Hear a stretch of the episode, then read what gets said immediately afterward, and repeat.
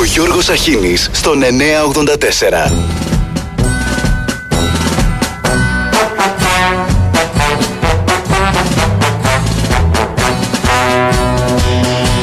Ο Θουβού! Πού είναι, τι κάνει ο Θουβού! Προσωπικά δεν είχα άλλη δουλειά από το να ακούω τους υπουργούς μου. Έχετε μιλήσει με τον κύριο Μετσοδάκη μετά την. ε, Έχω μιλήσει ανεκ- προφανώς. Τι σας είπε; Γιατί να μου πει τώρα ο άνθρωπος. Εγώ το πρακτοριλίκι το έχω στο αίμα μου, ε. Ορίστε, κάντε μου ανάλυση. Ναι. Έτσι. Εσείς τι το είπατε. Αν συνεχίσεις έτσι και εδώ, δεν πρόκειται να πάρεις ταυτότητα πράκτορος. Κι ας έχεις τα προσόντα. Ε, τι, τι να πούμε, δηλαδή δεν μπορώ να. Ε, τι, ου, Θα σου πω, αλλά κράτα το στόμα σου κλειστό, ε. Μάλιστα, καταλαβαίνω. Να πιστέψω- πιστέψω Καταλαβαίνω. δηλαδή ότι με- Αντιλαμβάνομαι. Ο φανταστικός εχθρός θα δώσει σήμα και πρέπει να καταλάβουμε τι λέει. Εντάξει, το νου σου. Η συνεργασία μου με τον Πρωθυπουργό είναι μια συνεργασία διαρκής και χαρακτηρίζεται από αμοιβαία εμπιστοσύνη. Μια στιγμή αλλάχτε κώδικα διότι παρακολουθούμε. Να απαλλαγώ από το βλέμμα του Βούδα. Έχει παράξει άλλωστε αυτά αποτελέσματα στον τομέα της εξωτερικής πολιτικής στην πιο δύσκολη περίοδο. Σας παρακαλώ, μακράν του πράκτορος. Το τηλεφώνημα είναι απόρριτων και εμπιστευτικών. Από εκεί και πέρα δε με καλύπτει απολύτως. Η διαβεβαίωση του Πρωθυπουργού ότι θα χυθεί άπλετο φως. Εδώ κολλάει η ατάκα. Τι, τι να κάνεις; Άκατσα μαλώσεις. Στο. Ελάτε και δεν τρεπόμαστε. Εμένα παρακολουθούσαν. Σας παρακολου- Ας σας παρακολουθούσαν. Εσείς πήγατε κύριε. Μπράβο, κύριε εσείς Γεωργιάδη. πήγατε Πείτε κάτω το. καταγγελία στον εισαγγελέα. Πείτε το. Εμένα παρακολουθούσαν. Δεν είχα άλλη δουλειά από το να ακούω τους υπουργούς μου, τις γυναίκες τους, τη γραμματέα μου. Αυτό είναι ένα καλό στοιχείο ενό ανθρώπου ο οποίος έχει τα αυτιά του ανοιχτά, εν πάση περιπτώσει. Ηθοποιούς, ούτε καν τους πολιτικούς μου αντιπάλους. Όλες οι αναφορές που διάβασα λένε ότι κάποια μέρα θα γίνεις ένας μεγάλος πράκτορας. Α, είσαι επιβόλαιος. Πάντως εγώ περιμένω πολλά από σένα. Εδώ δεν έχει σύνορα, δεν έχει καλοσύνη Μπροστά πηγαίνει ο αρχηγός και πίσω του η σκύλη Αυτά τα κέντρα λοιπόν θα ήθελαν πολύ ένα πιεζόμενο πρωθυπουργό και μια αγκυλωμένη κυβέρνηση. όπου πολιτικός προϊστάμενος αυτού του κέντρου ήταν ο ίδιος ο Πρωθυπουργός. Άρα δύο τι να μπορεί να συμβαίνουν. Το έχουν ματιασμένο το παιδί. Είναι φανερό. Εάν ο κύριος Πρωθυπουργός δεν γνώριζε όλα αυτά τα οποία συνέβαιναν, τότε θα πρόκειται για ένα Πρωθυπουργό μειωμένου καταλογισμού. Ε, τι αυτά που λέτε τώρα. Τι ματιασμένο και ιδίες. Ένα Πρωθυπουργό ανεπαρκή να κυβερνά τη χώρα. Εάν γνώριζε, θα πρόκειται για ένα Πρωθυπουργό πραγματικά ανασφαλή, αδίστακτο και επικίνδυνο. Ήδη μάλιστα κάποιοι μας δείχνουν τα δόντια τους. Εμείς οι νεοδημοκράτες δεν μασάμε. Είσαι ο Μέση της πολιτικής, πάρ' το χαμπάρι Ο Μέση της πολιτικής είσαι Δεν παίζεσαι Δεν μασάμε. Τους πάντα όλους, παξεβανέους Όλους, όλους θα ανέβαμε Επίθεση Σε όσους θέλουν την Ελλάδα μπανανία, Θα ανέβω σε μια μπανανιά Και θα αρχίσω να τρώω μπανάνες τους απαντώ λάθος γεύθυνση. Καλύτερα στη μπανανιά Κι ας τρώω μόνο μπανάνες Ο κ. Ερντογάν βέβαια; Δεν κρύβει ότι θα προτιμούσε τον κύριο Τσίπρα απέναντί του. Πέτε το το πράκτορα του Ερντογάν στην Ελλάδα. Δεν τρέπεστε. Ορίστε. Παίζουμε τον πράκτορα και Το λέμε. παίζετε. Είστε ο πράκτορας του Ερντογάν. Είμαστε Παίζετε ο καν. πράκτορας. Είναι βαρύτερα Ε, Μα τι, μα συγχωρείτε. Θα λέει το Ο τέτοιο μόνος που- χαρούμενος είναι ο Ερντογάν με αυτά που κάνουν. Κανένας άλλος. Ο μόνος. Όμως έχει εμένα. Γιατί έχω εσένα Κι όσα δύσκολα φως μου και να έρθουν Δεν φοβάμαι κανένα Το ερώτημα είναι τι χρειάζεται και με λίγα Ό,τι λόγια. χρειάζεται. Ό,τι χρειάζεται. Και θα κάνουμε και ό,τι χρειάζεται για να μην φτάσουμε στο σημείο να κάνουμε ό,τι χρειάζεται. Όμως έχει εμένα. Είναι από τους καλύτερους πρωθυπουργούς που είχαμε. Δεν είναι ωραίος, αλλά μ' αρέσει. Δηλαδή το ότι είναι, διαβάζει, συγκεντρωτικός, Δεν είναι ο τύπος του καμικάζι. Είναι συγκεντρωτικός, θέλει να έχει εικόνα για τα πάντα. Με πάθος δίπλα την έχω πέσει. Γιατί τη βρίσκω σαν με κοιτάζει. Είναι ένα καλό στοιχείο ενός ανθρώπου ο οποίος έχει τα αυτιά του ανοιχτά, εν πάση περιπτώσει. Είμαι πολύ ωραίος. Η Βάνα Μπάρμπα λοιπόν, μόλις είχε μια συνάντηση μαζί του, στην οποία συζητήσαν πολλά και διάφορα. Είμαι πολύ ωραίος. Είμαι αλέντελον. Γεια σας κορίτσια. Ε, θα σας πω κάτι, ήταν πάρα πολύ αποτελεσματικός. Και αυτό θέλω να το πω και ήταν προς τιμή του. Τι έγινε, Σε γουστάρει η χωριάτισσα. Και χάρηκα που το συνάντησα, αλλά ήταν στενοχωρημένος. Δηλαδή έναν άνθρωπο που έχει πραγματικά είναι πολλά τα βάρη, έτσι. Πάρτα να μην στα χρωστάω. Κοιτάξτε, ο Πρωθυπουργός και η κυβέρνηση δεν μπορούν να γνωρίζουν ποια πρόσωπα είναι σε νόμιμη επισύνδεση από την Εθνική Υπηρεσία Πληροφοριών. Δεδομένου ότι ο Πρωθυπουργός ενημερώνεται μόνο όταν υπάρχουν ευρήματα προς την κατεύθυνση αυτή. Ρε εσύ, αυτοί είναι όλοι σε ένα γραφείο. Είναι δυνατόν να μην ξέρει. Αλλά να μου πεις τώρα που το λες, αυτός η τηλεόρασή του μόνο Sky πιάνει. Αυτό που κάνει εντάξει, μπράβο και εσύ το καλά κάνει. Όντως μπορεί να, είχε, να μην είχε ενημερωθεί. Δεν ενημερώνεται αν υπάρχει νόμιμη επισύνδεση υπουργού από την ΕΕΠ. Ο Πρωθυπουργός έχει μιλήσει και στο παρελθόν και η κυβέρνηση ότι δεν μπορεί να γνωρίζει ποια πρόσωπα τίθεται σε διαδικασία νόμιμης επισύνδεσης. Εγώ πιστεύω ότι αυτός δεν ξέρει ότι είναι πρωθυπουργός. Τραπέζι πεντακάθαρο, λεφτά, χαρτιά και τσόχα. Κρατά τη μύτη σου μακριά, να μη σε πάρει μπόχα. Εγώ δεν αποδέχομαι ότι με παρακολουθούν διότι λαμβάνω όλα τα μέτρα ασφαλείας και αυτό δήλωσα και στο συντάκτη του ντοκουμέντου. Αγάπη μου, παίρνω τηλέφωνα μόνο κάτω από τον καναπέ σε πιλωτική διάβαση πίτα 9, κωδικός 3165. Γιατί μας παρακολουθούν. Και του εξήγησα ότι λόγω της θέσης που κατέχω οφείλω να προσέχω πάρα πολύ διότι όλοι γνωρίζουμε και πραγματικά όλοι γνωρίζουμε ότι οι τηλεπικοινωνίες δεν είναι ασφαλείς ανέκαθεν. Όχι τώρα. Ναι, ποιος είμαι; Δεν ξέρω ποιος είστε. Αλλά αν δεν είστε αυτός που είστε, Έλα! ποιος θα θέλατε να είστε; Γεια σου, είμαι ο Κυριάκος Μητσοτάκης. Έλα, μ' ακούς! Νομίζω ότι κάποιος μπήκε στη γραμμή. είναι ότι πρέπει όλοι όσοι κατέχουν δημόσιες θέσεις να είναι διαφανείς και να είναι και πολύ προσεκτικοί σε σχέση με το τι διαχειρίζονται ως πληροφορία και διακίνηση πληροφορίας. Γιατί όντως υπάρχουν κακόβουλες απειλές Γεια σου, είμαι ο Κυριάκος Μητσοτάκης. Που μπορούν να υποκλέψουν τις Άρα επικοινωνίες. είναι αδιανόητη η δήλωση Σκέρτσου Τι είπε ο άνθρωπος; ότι παίρνει προσωπικά μέτρα ασφαλείας για τις επικοινωνίες του. Ο Δηλαδή- Υπουργός Επικρατείας δηλώνει ενώπιον του ελληνικού λαού ότι παίρνει ιδιαίτερα επαυξημένα προσωπικά μέτρα ασφαλείας γιατί προφανώς Μα νιώθει εδώ κύριε ανασφάλεια στο Γιαννούλη, Μαξίμου. εδώ έτσι όπως βγήκε τι αυτή η λέτε λίστα, τώρα; κυρία Σπυράκη, εδώ παρακολουθείτε Μα η τι λέτε κυβέρνηση. τώρα; πια. Τι είπατε; Εδώ παρακολουθείτε Μα η τι λέτε κυβέρνηση. πια. τώρα; Δεν παρακολουθεί η κυβέρνηση. Παρακολουθείτε, επομένως καλά έκανε ο Σκέρτσος. Είσαι με τα καλά σου. Είσαι τρελός. Αν παρακολουθείτε όλη η Τι κυβέρνηση καλά από κάνει; κάποιους, πολύ καλά έκανε και παίρνει μέτρα ο άνθρωπος. Ποια από ποιον παρακολουθείτε; Από αυτό λέμε, από ποιον; Ποιος, ποιος, αυτός; Ένα μηδέν. Ποιος, ποιος, ποιος μωρό μου ποιος; Ποια από ποιον παρακολουθείτε; Από αυτό λέμε, από ποιον; Ποιος, ποιος, Από Εσείς θα ποιον; μου πείτε. αυτός. Δύο μηδέν. Ποιος, ποιος, ποιος μωρό μου ποιος. Ποιος; Για πείτε Εγώ μου εσείς, ξέρω ότι οι πώς Ανδρουλάκη θα σας και ο αρέσουν οι Κουκάκης λίστες. παρακολουθούνταν από την κυβέρνηση. Εδώ λοιπόν, ποιος την παρακολουθεί την Και η κυβέρνηση; κυβέρνηση. Ανατρίχιασα. Και ότι η κυβέρνηση είναι μέσα εδώ, στις παρακολουθήσεις. Μην υψώνετε τον τόνο. Η κυβέρνηση την και ο παρακολουθούσε; κύριο Μητσοτάκης έχει τα εργαλεία κλειδωμένα Α, έχει τα εργαλεία για να ο Μητσοτάκης. χυθεί φως. Και φέρνουν μια, τώρα ένα νόμο στο οποίο μπορείς να πας μετά από τρία χρόνια. Θα έχει Αυτό τι σημαίνει; Θα το κάνει η Ελλάδα πρώτη. Και θα πέσει τα φόπλαγα σε ό,τι έχει γίνει μέχρι τώρα; Αυτό το, το τρομερό νομοσχέδιο συγκάλυψης, ποιο ποιος εγκέφαλος στη Νέα Δημοκρατία το σκέφτηκε; Ποιος, ποιος, αυτός. Τρία μηδέν. Ποιος, ποιος. Μα δεν μπορεί να βγαίνει ο Πρωθυπουργός και να λέει ότι στην Ελλάδα γίνονται παρακολουθήσεις, αλλά δεν ξέρω ποιος τις κάνει. Δηλαδή είναι, μας θυμίζει το παλιό ποιος κυβερνάει αυτό στον τόπο. Στην Ελλάδα γίνονται εγκλήματα και ορισμένα από αυτά είναι ανεξιχνίαστα. Όταν ε, ε, είχε προχωρήσει αρκετά η έρευνα, κάποιος, ε, κάποια πηγή μου έφερε ένα δέντρο, το οποίο ήμασταν τέσσερις από τους συναδέλφους που κάναμε την έρευνα και 60 υποψήφιες πηγές. Και το δέντρο αυτό δήλωνε πότε συναντιόμαστε με μία από τις 60 υποψήφιες πηγές κάτω από κοινή και αιρέα. Και αυτή τη δουλειά την έκανε η Εθνική Υπηρεσία Πληροφοριών, το όνομα της Εθνικής Ασφάλειας. Αυτά γίνονται για μία στιγμή προσωρινώς μέχρι ότου εδρεωθεί και ηρεμήσει η κατάσταση. Αυτό που κάναμε λοιπόν σχεδόν αμέσως, τουλάχιστον οι πιο παλιοί από εμάς, ήταν αφήναμε το τηλέφωνο σπίτι μας.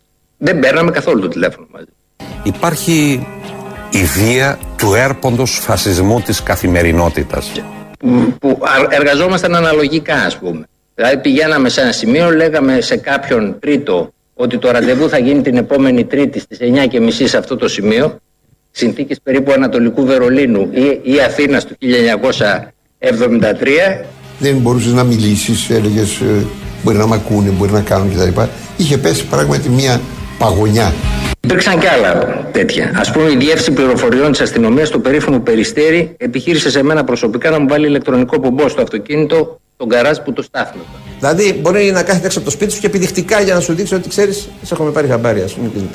Στι 27 Μαου στο Κολονάκι άρπαξε έναν άντρα της Υπηρεσίας Εσωτερικών Υποθέσεων της Ελλάδα που με ακολουθούσε σε ραντεβού. Αυτό ήταν ένα σύστημα που το αποκάλεσα το αόρατο σύστημα των Ρουφιάνων το οποίο είχε ποια δύναμη. Είχε τη δύναμη του να νομίζει ο κόσμος ότι παντού υπάρχει κάποιος Ρουφιάνος. Ήταν φανερό λοιπόν σε εμάς που συμμετείχαμε σε αυτή την έρευνα ότι η έρευνα αυτή ενδιέφερε πρωτίστως το κράτος. Το κράτος ήταν εκείνο που χρησιμοποιούσε το σύστημα. Διότι σε διαφορετική περίπτωση θα μας ακολουθούσαν ιδιώτες. Δεν θα μας ακολουθούσε το κράτος. Και δεν υπάρχει χειρότερο πράγμα από το να ζει ο άνθρωπος με φόβο.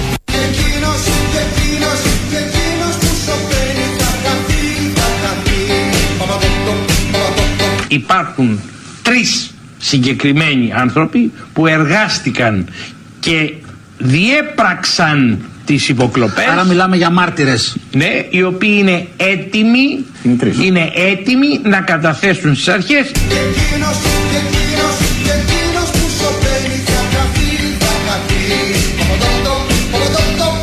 Την Κυριακή θα πάρει μια άλλη τροπή το πράγμα.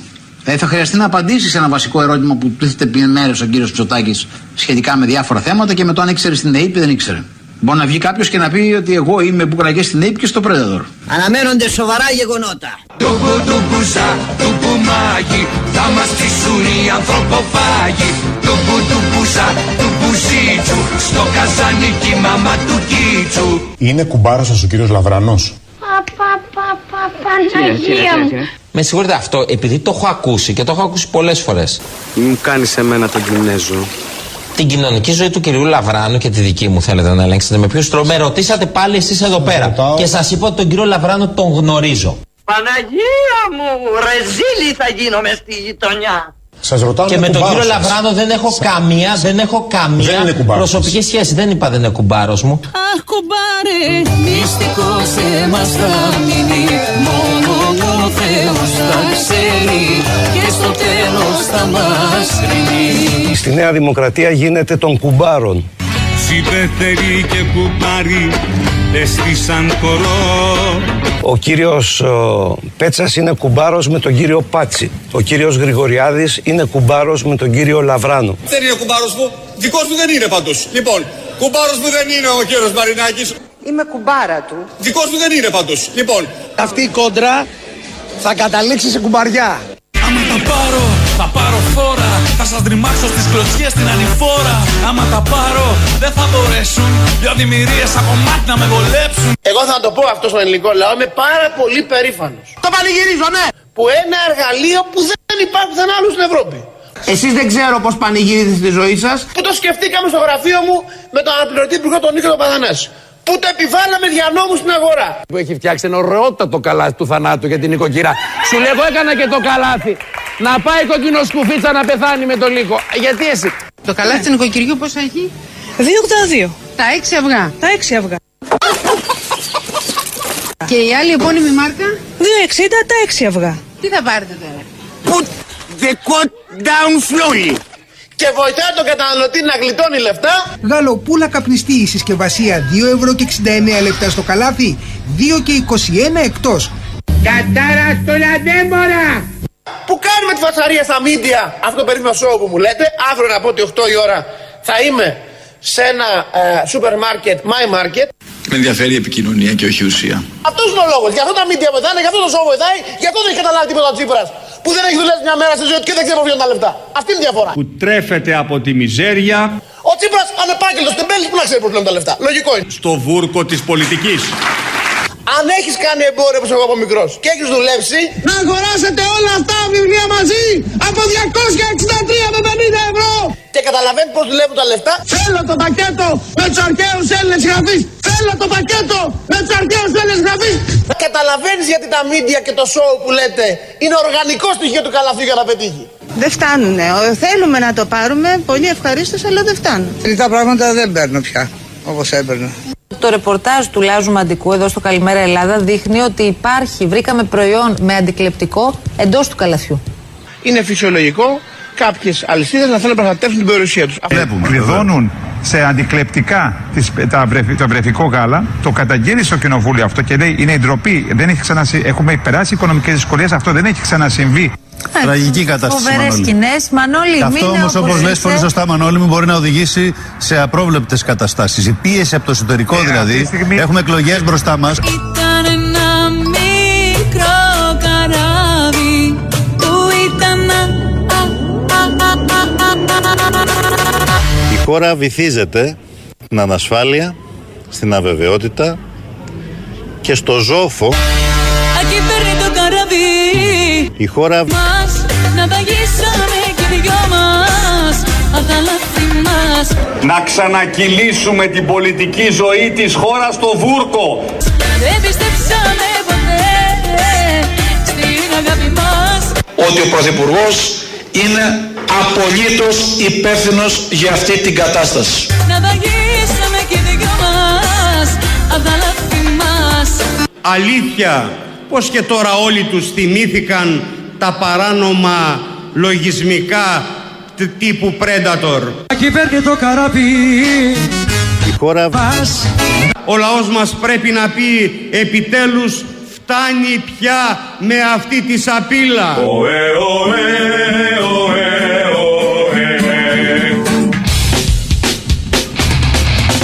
Καλημέρα, καλημέρα. Μεγάλο σεβασμό να σέβεστε παντελής μπότσης. Έχει καλύψει μίλια, μίλια ηχητικών και πάλι δεν τους προλαβαίνει. Αλλά αφού είχε τα αντικλεπτικό μέσα. Τι να πω εγώ τώρα; Θα το πω ο Βασίλης. Τόσο μακριά από την κοινωνία είναι ο Υπουργός που δεν κατάλαβε ότι το θέμα είναι τι αναγκάζει ένα γονιό να κλέβει παιδική τροφή και όχι τι αναγκάζει τον επιχειρηματία να βάλει αντικλεπτικό σε αυτήν. Δυστυχώς όμως, λέει ο Βασίλης, οι μεγαλοδημοσιογράφοι των συστημικών ΜΜΕ ούτε αυτό ανέδειξαν. Γιατί προφανώς τα δικά τους παιδιά έχουν περίσα μεγάλα Βασίλη. Το έβαλε όμως στην εισαγωγή ο Παντελής και το έβαλε σε αντίστοιξη του τι έλεγε ο Σκάι ένα χρόνο πριν για τα αντικλεπτικά στα τουρκικά σούπερ μάρκετ. Ότι θα φέρουν κοινωνική έκρηξη και κατακραυγή, έλεγε ο Σκάι πριν ένα χρόνο. Τώρα είναι δικαίωμα του επιχειρηματία να προστατεύσει την περιουσία του, γιατί συμβαίνει στην Ελλάδα. Καμιά φορά οι εισαγωγές του Παντελή βγάζουν από μόνες τους το ζουμί. Αφήστε την παγαποντιά εταιριών τροφίμων που όχι μόνο αύξησαν τις τιμές ανεξέλεγκτα προς τα πάνω. Μ' άρεσε αυτό το σχόλιο στο News Hub, αλλά μείωσαν και την ποσότητα. Στη συγκεκριμένη φωτογραφία που μας έχει ποστάρει πριν λίγους μήνες το γάλα ευαπορέ ιδιωτικής ετικέτας στήχιζε 86 λεπτά η συσκευασία είχε 410 γραμμάρια. Σήμερα το γάλα της κατηγορίας αυτής επώνυμα αλλά και ιδιωτικής ετικέτας έχει μειωθεί η ποσότητα στο κουτί και περιέχει 400 γραμμάρια. Το κόστος δε ιδιωτικής ετικέτας έχει εκτοξευθεί στο 1 και 15 ευρώ ένα κουτί. Και αυτή η κατάσταση συμβαίνει με όλα τα συσκευασμένα είδη. Άντε μετά να λες γιατί βάζεις αντικλεπτικά. Σκουπόξυλο θέλει. Αλλά έτσι είναι η οικονομία της αγοράς παιδιά. Ο πληθωρισμός και η ακρίβεια καλπάζουν. Οι μισθοί καθυλωμένοι. Τα σούπερ μάρκετ χρυσοχοεία. Η φτώχεια θερίζει και στερεί τη δυνατότητα από οικογένειες να καλύψουν βασικές ανάγκες των μελών τους. Και μπροστά σε αυτή την τραγική πραγματικότητα, ορισμένα σούπερ μάρκετ για να προστατεύσουν το εμπόρευμά τους έβαλαν αντικλεπτικά σε βρεφικά γάλατα που έχουν μειώσει την ποσότητα αλλά έχουν αυξήσει την τιμή. Είναι αυτό που λέμε λαιλατό με ληστρικές τιμές στο ράφι τον κοσμάκι αλλά φοβάμαι μην μου κλέψουν τα κουτιά με το βρεφικό γάλα. Ποιος πραγματικά κλέβει είναι μια άλλη ιστορία. Στη Βρετανία σας θυμίζω κλείδωνα το βούτυρο, στην Τουρκία άλλα προϊόντα, στην Ελλάδα ήρθε το εμπόρευμα, αλλά το εμπόρευμα εδώ στην Ελλάδα έχει και μεγάλες δημοσιογραφικές πένες που σήμερα αρθρογραφούν γι' αυτό, είναι ιερό. Αποτελεί την πηγή των κερδών. Θα το κλειδώσουν και θα το διπλοκλειδώσουν. Αν χρειαστεί, δεν το έχετε σκεφτεί, θα σας το πω τώρα. Θα το καταστρέψουν ή θα το πετάξουν προκειμένου να διασφαλίσουν την υψηλή τιμή του και την κερδοφορία τους. Ακόμη και αν πρόκειται για βρεφικό γάλα, ακόμη και αν μείνει ένα μωρό νηστικό, τα κέρδη είναι πάνω από τις ανθρώπινες ανάγκες. Λοιπόν, στο λίγο χρόνο που μένει μέχρι το διάλειμμα, διαβάζω. Δήμος. Έχουν εξεγερθεί πολλά κεντρικά ΜΜΕ με το σύνθημα από παιδάκια στα σχολεία ότι η Χούντα δεν τελείωσε το 73. Δεν είναι ψέματα, όντως η Χούντα, λέει ο Δήμος, δεν τέλειωσε το 73. Γιατί δεν λένε στα παιδιά την ακριβή ημερομηνία πότε τέλειωσε η Χούντα, γιατί τα μαλώνουν. Κανονικά τα παιδιά έπρεπε να βγουν σε αυτά τα ΜΜΕ, όχι διαμαρτυρώμενα, τα παιδιά την ξέρουν την αλήθεια. Ο Λεωνίδας, καλημέρα. Αναφίβολα ο Παντελής έχει κάνει εξαιρετική δουλειά, αλλά ένα δεν μπορώ να καταλάβω. Πώς γίνεται να γελάμε με την κατάδια μας; Ο Παντελής νομίζω μας θυμίζει την κατάδια μας και δεν είναι για να γελάμε, είναι για να θυμώνουμε, λέει ο Λεωνίδας. Και να θυμώνουμε πρωτίστως με τον εαυτό μας πώς τα επιτρέπουμε όλα αυτά. Και το χειρότερο είναι ότι απλά μένουμε θεατές και χαχανίζουμε. Με φιλική διάθεση μιλάω, λέει ο Λεωνίδας. Νίκος, όντως ο Πρωθυπουργός έχει τα αυτιά του πολύ ανοιχτά σε πανευρωπαϊκό επίπεδο. Έχει την καλύτερη ακοή ακόμη και από τα ραντάρ του ΝΑΤΟ. Πιο καλή ακοή, τι ακοή είναι αυτή; Ψήθυρο στην Κοζάνη, τον ακούει από τη Νέα Υόρκη. Αυτό οφείλω να το πιστώσω. Λαγάνε είναι αυτά, όχι αυτιά. Αυτού σου μη σε ματιάσω, Πρωθυπουργέ μας. Ο Αλέξανδρος Παντελάρα, μην μπερδεύεσαι. Ο Κούλης δεν είναι πρωθυπουργός. Μητσοτάκης είναι ρε φίλε. Καλημέρα σε όλους. Σάκης, επειδή η δημοκρατία δεν είναι καλαμπούρι και το καλαμπούρι πρέπει να τελειώσει, μιλάμε για παρακολουθήσεις. Όταν την ίδια ώρα τα κεντρικά ΜΜΕ έχουν στήσει και πικ κανονικά ότι τάχα ο πολίτης λέει την άποψή του, είναι τόσο ηλίθιο όμως γιατί ο καθένας από εμάς μπορεί να έχει δύο ή όσα mail γουστάρει για να διαπιστώσει ότι αυτή η τάχα μου νοημοποίηση είναι βγαλμένη μέσα από τη μεγαλύτερη διαστροφή. Μακαρέζου, Πλεύρη, Λαδά που βάλαν τις βάσεις στην Ελλάδα για αυτά τα κόλπα στην ενημέρωση. Αλέξανδρος αντικλεπτικό στον Παντελάρα. Θα μας τον κλέψουν. Εγώ πάντως σας το είπα. Λες κάτι Αλέξανδρε ακούς. Κάτι ακούς και κάτι έχεις τσιμπήσει. Κάποιες συμφωνίες κάνει ο Παντελής. Να μας το πεις.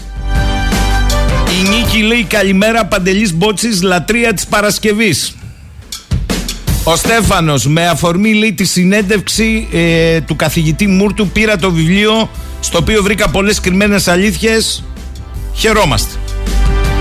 Γιάννης, συγχαρητήρια Παντελή.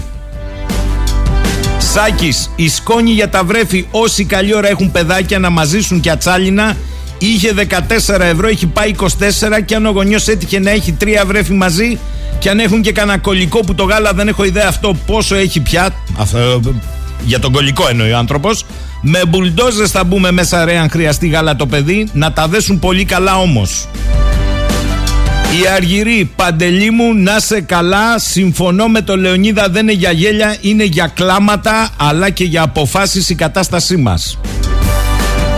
Κώστας, Παντελή, μας τσάκισες με αυτό με το αντικλεπτικό και την εξήγηση του Υπουργού. Τι να πεις.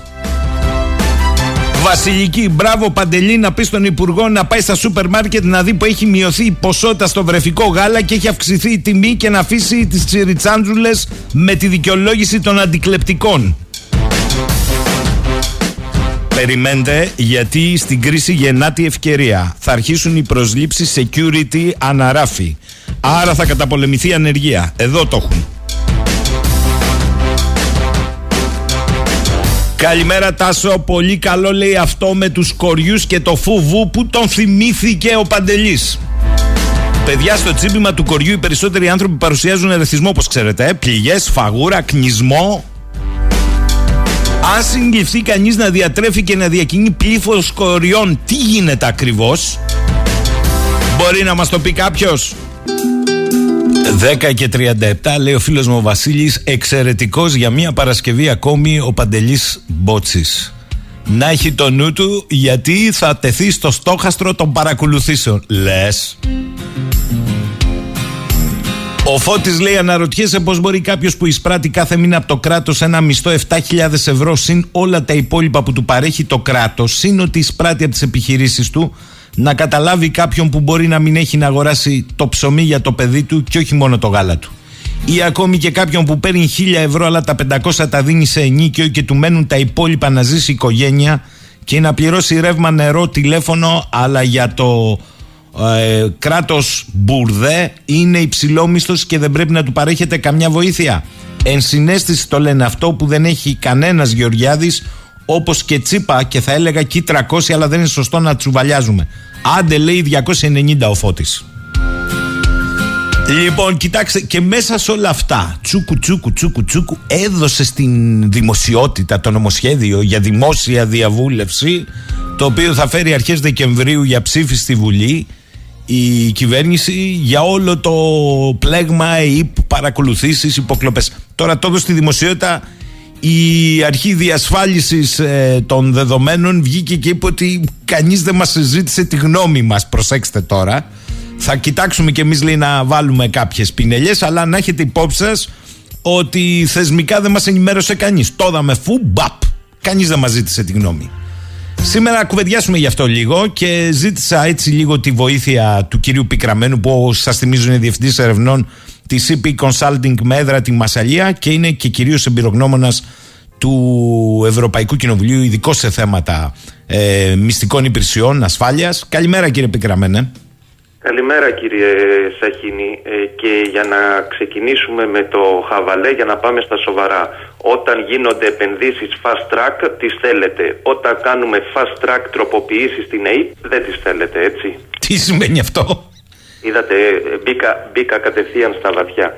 Ε, κοιτάξτε να δείτε, αυτό που είπε η ΑΔΑΕ πριν από λίγες ημέρες είναι η αρχή διασφάλισης του απορρίτου των επικοινωνιών, έτσι. Ναι. Ε, ουσιαστικά τι λέει, λέει ότι ή είμαστε πολιτισμένη κοινωνία και έχουμε φορείς, καθήλυν φορείς, γίνεται ένας κοινωνικός διάλογος σε θεσμικό επίπεδο, καταλήγουμε σε ένα συμπέρασμα, βγαίνει ένα προσχέδιο νομοσχεδίου και κατόπιν τίθεται σε δημόσια διαβούλευση για τις λεπτομέρειες ή διαφορετικά δεν κάνουμε τίποτα. Διότι αυτή τη στιγμή γίνεται ακριβώς το αντίθετο. Δηλαδή στη λογική της διαχείρισης, της επικοινωνιακής διαχείρισης της υπόθεσης των υποκλοπών με fast track διαδικασίες χωρίς να υπάρχει ούτε τεχνοκρατική διαβούλευση ούτε να έχουν καλεστεί διάφοροι εμπειρογνώμονες φανταστείτε στη Γαλλία τους πήρε 8 χρόνια για να το στήσουν εμείς το κάναμε σε 8 ημέρες. Μπράβο Ελλάδα. Λοιπόν και φτάνουμε στο σημείο που φτάνουμε. Από εκεί και πέρα ε, αν δείτε τι γράφει και τι προβλέπει το συγκεκριμένο νομοσχέδιο, διότι το πήρα και το διάβασα σημείο προς σημείο και βλέπουμε ότι εκτός από την πρόβλεψη, για να λέμε και τα καλά, εκτός από την, την πρόβλεψη ίδρυσης μιας ακαδημίας πληροφοριών για την επιμόρφωση και κατάρτιση των στελεχών της ΕΙΠ, όλα τα άλλα κινούνται σε, σε ακριβώς αντίθετη κατεύθυνση. Μισό λεπτό κύριε Πικραμένο. Ναι. Εγώ θέλω να ξεκινήσω με μια γενική σκέψη. Ναι. Με βάση τις πρόνοιες του σκληρού πυρήνα, όχι οποιοδήποτε άλλου, του σκληρού πυρήνα του συντάγματος, έχω την εντύπωση ότι θεσμοθετείται πλήρως η δυνατότητα παρακολούθησης όλων, από εκεί που θα ήταν μια εξαίρεση, ιδίως των πολιτών, αλλά και των πολιτικών, υπό κάποιες προϋποθέσεις, για τους οποίους εξασφαλίζεται ένα μερικό άσυλο, μερικό άσυλο είμαι, σε όλους τους βαθμούς μέχρι και τον δήμαρχο. Από εκεί και κάτω. Πολιτικές δραστηριότητες. Όλα για λόγους εθνικής ασφαλείας μπορεί να παρακολουθούνται. Μα τι ναι, κράτος ε, είναι αυτό; όλα αυτά κύριε Σαχίνη σας το λέω σημειώστε την ημερομηνία 18 Νοεμβρίου 2022 θα ακυρωθούν από τα δικαστήρια της χώρας και από τα ευρωπαϊκά δικαστήρια. Όλα. Γιατί; Αν το πάρετε σημείο προς σημείο, ακόμα και αυτό που λέτε, εγώ έχω σημειώσει κάποια πράγματα, νομίζω πρέπει ο κόσμος να καταλάβει. Για Αν ξεκινήσουμε με, την, με τον διοικητή της ΕΕΠ ή τους υποδιοικητής, οι οποίοι πρέπει σώνει και καλά να είναι διπλωμάτες ή στρατιωτικοί ή από την αστυνομία. Γιατί αυτό, ε, ε, να σας πω την, την εικόνα που. Γιατί το είδα. Ναι. Ούτε η, MI6 και η MI5 από τις οποίες εσείς μας το είπατε εδώ ζητήσαμε ναι. την τεχνογνωσία έχουν τέτοιο περιορισμό ούτε η CIA έχει τέτοιο περιορισμό ούτε η FSB έχει τέτοιο ε, περιορισμό ούτε η γερμανική μυστική υπηρεσία Μπορεί να είναι και πανεπιστημιακός Δεν υπάρχει τέτοια διεθνής πρακτική για να μιλάμε να καταλαβαίνει ο κόσμος στη Μοσάντ ο διοικητής της προέρχεται μέσα από την ίδια την υπηρεσία. 35 χρόνια προϋπηρεσία είχε ο άνθρωπος, έγινε διοικητής, ολοκληρώνει την καριέρα του. Το ίδιο συμβαίνει με τη Βρετανική MI6. Στην Αμερική είναι διπλωμάτης. Στη Γαλλία είναι πάλι διπλωμάτης. Στη στη Ρωσία προέρχονται μέσα από τις υπηρεσίες. Αυτό λοιπόν που λέω και το έχω γράψει και στο βιβλίο μου «Οι μυστικές υπηρεσίες στον 21ο αιώνα» είναι ότι θα πρέπει ο άνθρωπος να έχει αυτό που λέμε intelligence background, να το γνωρίζει το αντικείμενο, να είναι μπαρουτοκαπνισμένος. Μη φέρνουμε ανθρώπους για το Θεαθήνε επειδή είναι γνωστοί, κολλητοί, φίλοι του κόμματος και τους βάζουμε σε πόστα εθνικής ασφάλειας. Ένα λοιπόν το κρατούμενο.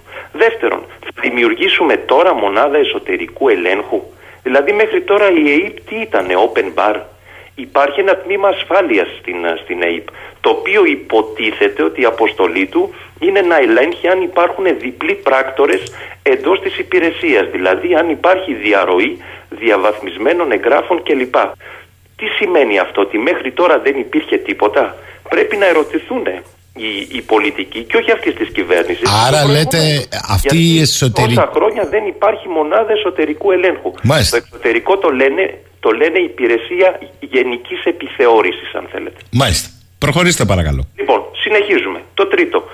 Πάμε τώρα σε αυτό που λέμε διαδικασία άρσης απορρίτου επικοινωνιών. Ενώ λοιπόν στο εξωτερικό η διεθνής πρακτική λέει ότι αυτό αφορά καθαρά τη διοίκηση, όχι την νομοθετική, όχι τη δικαστική εξουσία, μόνο τη διοίκηση, την εκτελεστική εξουσία, με συμμετοχή κάποιων δικαστικών λειτουργών, αν θέλετε, σε κάποιες μικτές επιτροπές για να γίνεται η άρση, εδώ ακούμε τώρα ο πρόεδρος της Βουλής θα δίνει άδεια για την άρση.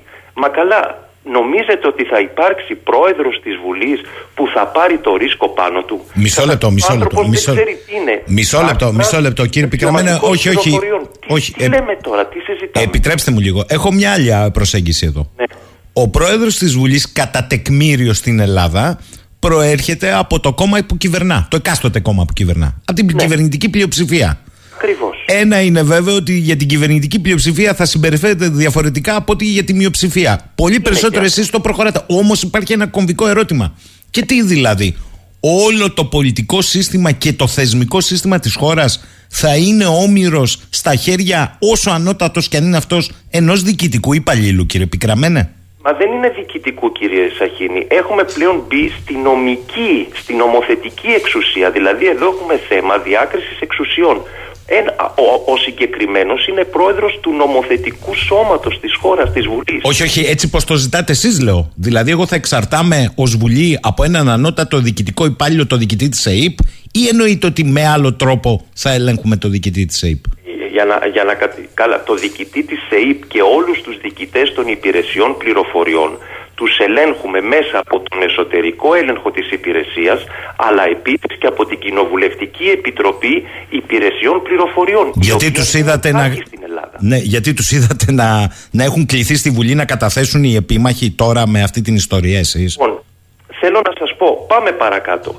Τρία χρόνια για να ενημερωθεί ο πολίτης αν είχε τεθεί ή όχι υπό παρακολούθηση. Μάλιστα. Επειδή ο κύριος Οικονόμου, εδώ πρέπει να είμαστε σοβαροί, εγώ δεν κάνω πολιτικά παιχνίδια και δεν ανήκω σε κανένα κόμμα.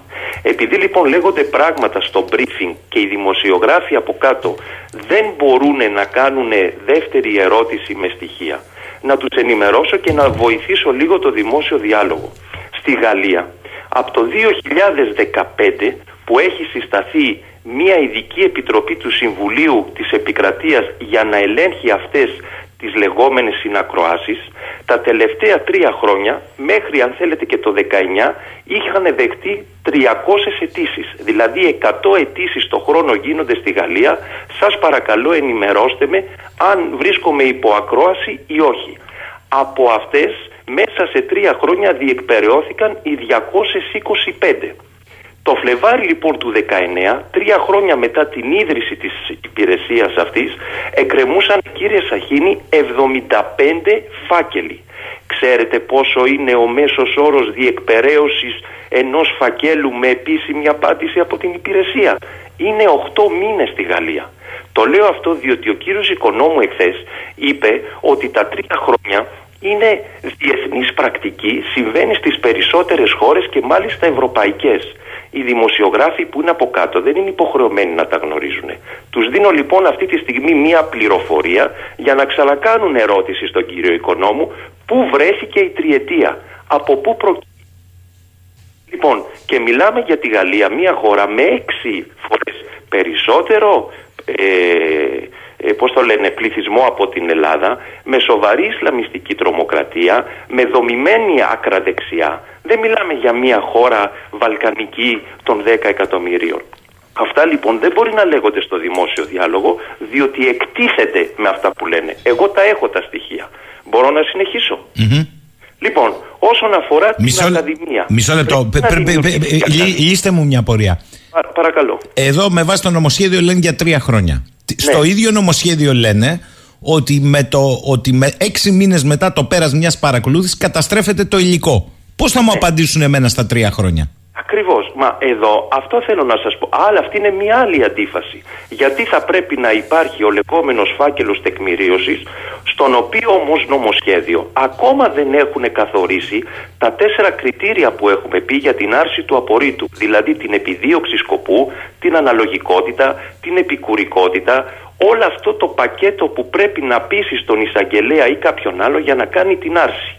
Βλέπω λοιπόν ότι στο νομοσχέδιο θα οριστεί, λέει, τι είναι η εθνική ασφάλεια.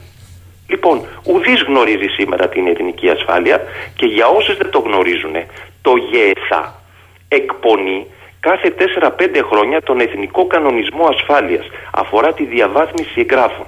Αν διαβάσετε μέσα πώς ορίζει την εθνική ασφάλεια, το ΓΕΘΑ σας λέω τώρα, Ναι, ναι. ε, θα, θα, νομι- θα λέτε τι, τι προσπαθεί να μας πει ο ποιητής. Ουδής καταλαβαίνει, δηλαδή είναι γενική όρη.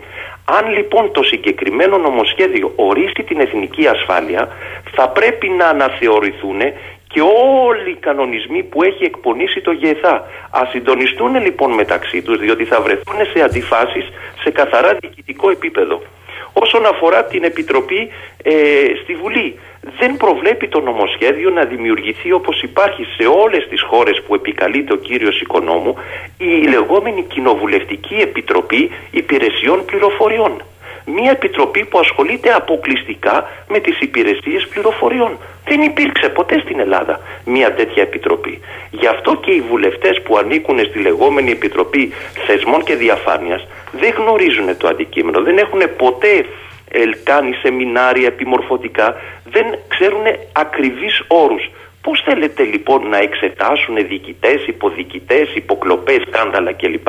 Όλα αυτά λοιπόν τα περνάμε πατκιούτ, ρίχνουμε το νομοσχέδιο στην πλατεία της δημόσιας διαβούλευσης και από εκεί και πέρα ο κάθε ένας μπορεί να λέει την ιδέα του και να τη γράφει στην αντίστοιχη στο Κύριε Πικραμένε, μπορεί να είναι ένα νομοσχέδιο, θα σας το ρωτήσω ευθέως, επειδή είστε εμπειρογνώμονα σε τέτοια 8 ζητήματα. χρόνια κύριε Σαχίδη. Ναι, ναι, ναι, ήταν ναι. στη Γαλλία Μισό να το λεπτό. φτιάξουν. Μπορεί Οι να Γάλλοι είναι χαζοί λοιπόν. Και εμείς είμαστε οι έξυπνοι. Μπορεί λοιπόν να είναι ένα νομοσχέδιο, όπως είπατε, pat cute, για να καλύψει εκ των υστέρων ευθύνες εκ των προτέρων; Ναι, δε- το θέμα είναι ότι δεν καλύπτει. Είναι καθαρά επικοινωνιακό πυροτέχνημα. Αν κάλυπτε, θα ήμουν ο πρώτος που θα έλεγε μπράβο. Όχι, όχι, δεν δε, δεν με επιτέλους καταλάβατε πώς ένα το είπα. μπούσουλα. Δεν με, δε, καλύπτει δε, αυτό. Ναι. κύριε Επικραμένε, μισό λεπτό. σω επειδή ζείτε στη Γαλλία και εγώ ζω στην Ελλάδα, ορισμένες φορές οι διατυπώσεις μου δεν σας βοηθάνε και ευθύνομαι εγώ γι' αυτό. Λέω, μήπως επειδή, όπως το αποκαλέσατε, είναι 8 μέρες νομοσχέδιο Pat Cute, στην ουσία αυτό το νομοσχέδιο έχει φτιαχτεί για να καλύψει τις υπαρκτές ευθύνες όλου του προηγούμενου διαστήματος. Αναδρομικά. Ε, Σας απαντώ ότι δεν θα τις καλύψει. Μα Ξέρω πώς, τι άμα, θέλετε να α- πείτε. άμα, άμα για Δεν- παράδειγμα δεν ο θα τις κύριος, ο κύριος Κουκάκης, λέω για παράδειγμα, Ναι. τρία χρόνια μετά δεν βρίσκει τίποτα, δεν καλύφθηκε, δεν κουκουλώθηκε. Α, εννοείται για το κουκούλωμα. Μάλιστα. Χαίρομαι πολύ. Για το κουκούλωμα, ναι, χαίρομαι πολύ, το συζητάμε. Α, αυτό λέμε. Μα, ναι, η- το πρόβλημα, ο, ο καημός ο δικός μου είναι να, να γίνει. Ο καημός το δικός σας είναι να κάνουμε υπηρεσία της να κάνουμε- προκοπής. Να Μάλιστα. κάνουμε δεξιά και αριστερά. Ναι. Πώς το λένε. Αλλά ε, ο δικο, διαστήματα καημός ο μόνο και δικός μόνο μας, για κύριε την κοινωνία. Επικραμένε, συν της άλλης, εκτός από το να Καταλαβαίνετε. αποκορι- απο- αποκτήσουμε μια σοβαρή σε δομές υπηρεσία, είναι να αποδοθούν και ευθύνες εκεί που υπάρχουν για όσα συμβαίνουν. Δεν μπορεί αυτό να το προσπεράσουμε. Και σας ρωτώ, συγκαλύπτονται έτσι οι ευθύνες; Ε, περιμένω, η μόνη μου ελπίδα είναι η, δι- η- η δικαιοσύνη η- με, την, με την έννοια ότι θα, θα ανεβάσεις στροφές εισαγγελία. Ε, δε, δε, για μένα δε- δεν υπάρχει απάντηση στο, στο ερώτημα Μάλιστα. σας. Και υπάρχει Δεν ένα υπάρχει, εξειδικευμένο ερώτημα εδώ ακροατή του φίλου Ναι. του Νικόλα. Ναι. Λέει, κύριε Πικραμένε, το νομοσχέδιο μπορεί να βγει και πριν μερικές μέρες. Αυτό δεν σημαίνει πως δεν υπήρχαν προσχέδια του πολύπριτο σκάδαλου των υποκλοπών. Ωστόσο, ακούστε, ακούστε. Ωστόσο, εδώ και 7 χρόνια υπάρχει εξοπλισμός, λέει ο Νικόλας, Deep Ναι. Packet Inspection, εγκατεστημένο στου παρόχους τηλεπικοινωνιών και ίντερνετ, κάτι που ήταν υποχρεωμένοι με νόμο να εγκαταστήσουν για λόγους ασφάλειας των τηλεπικοινωνιών και καταπολέμησης του ηλεκτρονικού εγκλήματος. Μιλάμε για πολύ ακριβό εξοπλισμό που, αν δεν τους υποχρέωνε το κράτος, δεν είχαν κάποιο λόγο να αγοράσουν. Ρωτήστε λοιπόν τον κύριο Πικραμένο, τι σημαίνει Deep Packet Inspection και πού μπορεί να χρησιμοποιηθεί; Επίσης, ο εξοπλισμός αυτός εγκαταστάθηκε, αλλά στην πραγματικότητα ήταν αδρανοποιημένος. Τώρα με το νομοσχέδιο θα τεθεί πλέον σε χρήση. Το ξέρετε αυτό, τι είναι αυτό; Ναι, αλλά δεν αφορά τη διαδικασία των νομίμων συνακροάσεων. Αφορά, αν θέλετε, το κυβερνοέγκλημα, το ηλεκτρονικό έγκλημα. Είναι άλλη κουβέντα. Στην ουσία, αν θέλετε να μείνουμε σε αυτό το πλαίσιο. Πώς δεν αφορά το, το κυβερνοέγκλημα, μα μέσα στο ΚΕΤΙΑΚ ε, σ- ε, για λόγους κυβερνοασφάλειας έγινε η επένδυση στη δεύτερη ΑΕΠ. Το ξέρετε, κύριε Πικραμένε, Ναι, με ναι. κοινοτικό χρήμα. Ναι, η σύμβαση ήταν για κυβερνοασφάλειας. Και γινόντουσαν στην οποία παρακολουθήσεις. μέσα Πέρασε και το, λι- το, λε- το συγκεκριμένο λογισμικό, το οποίο δεν είναι λογισμικό κυβερνοασφάλειας, είναι λογισμικό κυβερνοκατασκοπίας. Είναι το hacking που λέμε. Δεν έχει Μάλιστα. καμία σχέση το ένα με το άλλο. Το θέμα ποιο είναι, ότι αυτό που αυτή τη στιγμή κατατίθεται μπάζει. Μπάζει από πολλές πλευρές. Άρα έπρεπε να πάμε στη διαδικασία τη γνωστή, που σημαίνει έχεις την Επιτροπή Θεσμών και Διαφάνειας αυτή τη στιγμή, οκ, θα δουλέψεις με αυτήν. Φέρνεις 150, 200 εμπειρογνώμονες να περάσουν από την Επιτροπή για ακρόαση, βγάζεις τα συμπεράσματά σου και αυτά μετά κωδικοποιούνται σε ένα προσχέδιο νόμου. Έτσι κάναν οι Αμερικάνοι μετά την 9η, μετά την 11η Σεπτεμβρίου και αλλάξανε τη δική τους την αρχιτεκτονική το 2005. Αυτό αυτή τη στιγμή δεν γίνεται. Και περιμένουμε βέβαια και τη δημοσίευση της στρατηγικής εθνικής ασφάλειας από την κυβέρνηση. Για να δούμε λοιπόν αυτά τα δύο, κατά πόσο είναι και τα δύο πατκιούτ ή υπάρχει ε, προεργασία. Εγώ κρατάω μικρό καλάθι. Πάντως, για να το κλείσουμε αυτό αν θέλετε, αυτή τη στιγμή με το νομοσχέδιο αυτό δεν επουλώνονται πληγές, δεν πάμε σε νέα φάση και δημιουργούνται άλλα θέματα. Επαναλαμβάνω, κανένας πρόεδρος της Βουλής δεν θα βάλει την υπογραφή του. Και νομίζω ότι όλα αυτά θα κυρωθούν στα δικαστήρια. Υπάρχουν και συνταγματικά ε, θέματα σε, αυτές τις, ε, σε όλη αυτή τη διαδικασία. Μάλιστα. Λέει εδώ ένας φίλος ε, ακροατής. Ναι. Ε, κύριε Πικραμένα, εδώ δεν μιλάμε για αποτελεσματικότητα της ΑΕΠ, που σωστά εσείς θέλετε να είναι, ε, για την άμυνα και την ασφάλεια της χώρας, αλλά ότι γίνεται πολιτικό όπλο, είτε αλήθεια είτε ψέματα το σκάνδαλο. Αν είναι αλήθεια, το καταλαβαίνει ο καθένας ότι θα βγαίνει ακόμα εκτός νόμου. Πώς θα υπάρχει. Αν δεν είναι αλήθεια, πάλι θα υπάρξουν εξελίξεις. Δεν είναι επεξεγέλαση η ιστορία αυτή. Αν δεν διαχωρίσουν την ΑΕΠ από την υπεράσπιση της άμυνας πατρίδας και της ασφάλειάς της, γιατί αυτή είναι η δουλειά της, από την πολιτική ζωή της χώρας, η χώρα θα καίγεται ήδη. Κύριε Σαχίνη, πόσες φορές στην εκπομπή σας και σε άλλες εκπομπές έχουμε πει ότι το σπάσιμο της ΑΕΠ σε δύο υπηρεσίες είναι εκ των όν ουκ άνευ. Ούτε αυτό ε, προβλέπει το νομοσχέδιο. Δεν έχουν μπει στη λογική να φτιάξουν την αρχιτεκτονική εθνικής ασφάλειας. Να μου πείτε, στο νομοσχέδιο δεν έπρεπε να έχουμε και το θέμα του Συμβουλίου Εθνικής Ασφάλειας, δηλαδή να πάμε για ένα νομοσχέδιο πλαίσιο όπως λέμε. Δεν υπάρχει πρόθεση και δεν είναι το θέμα κυβερνητικό.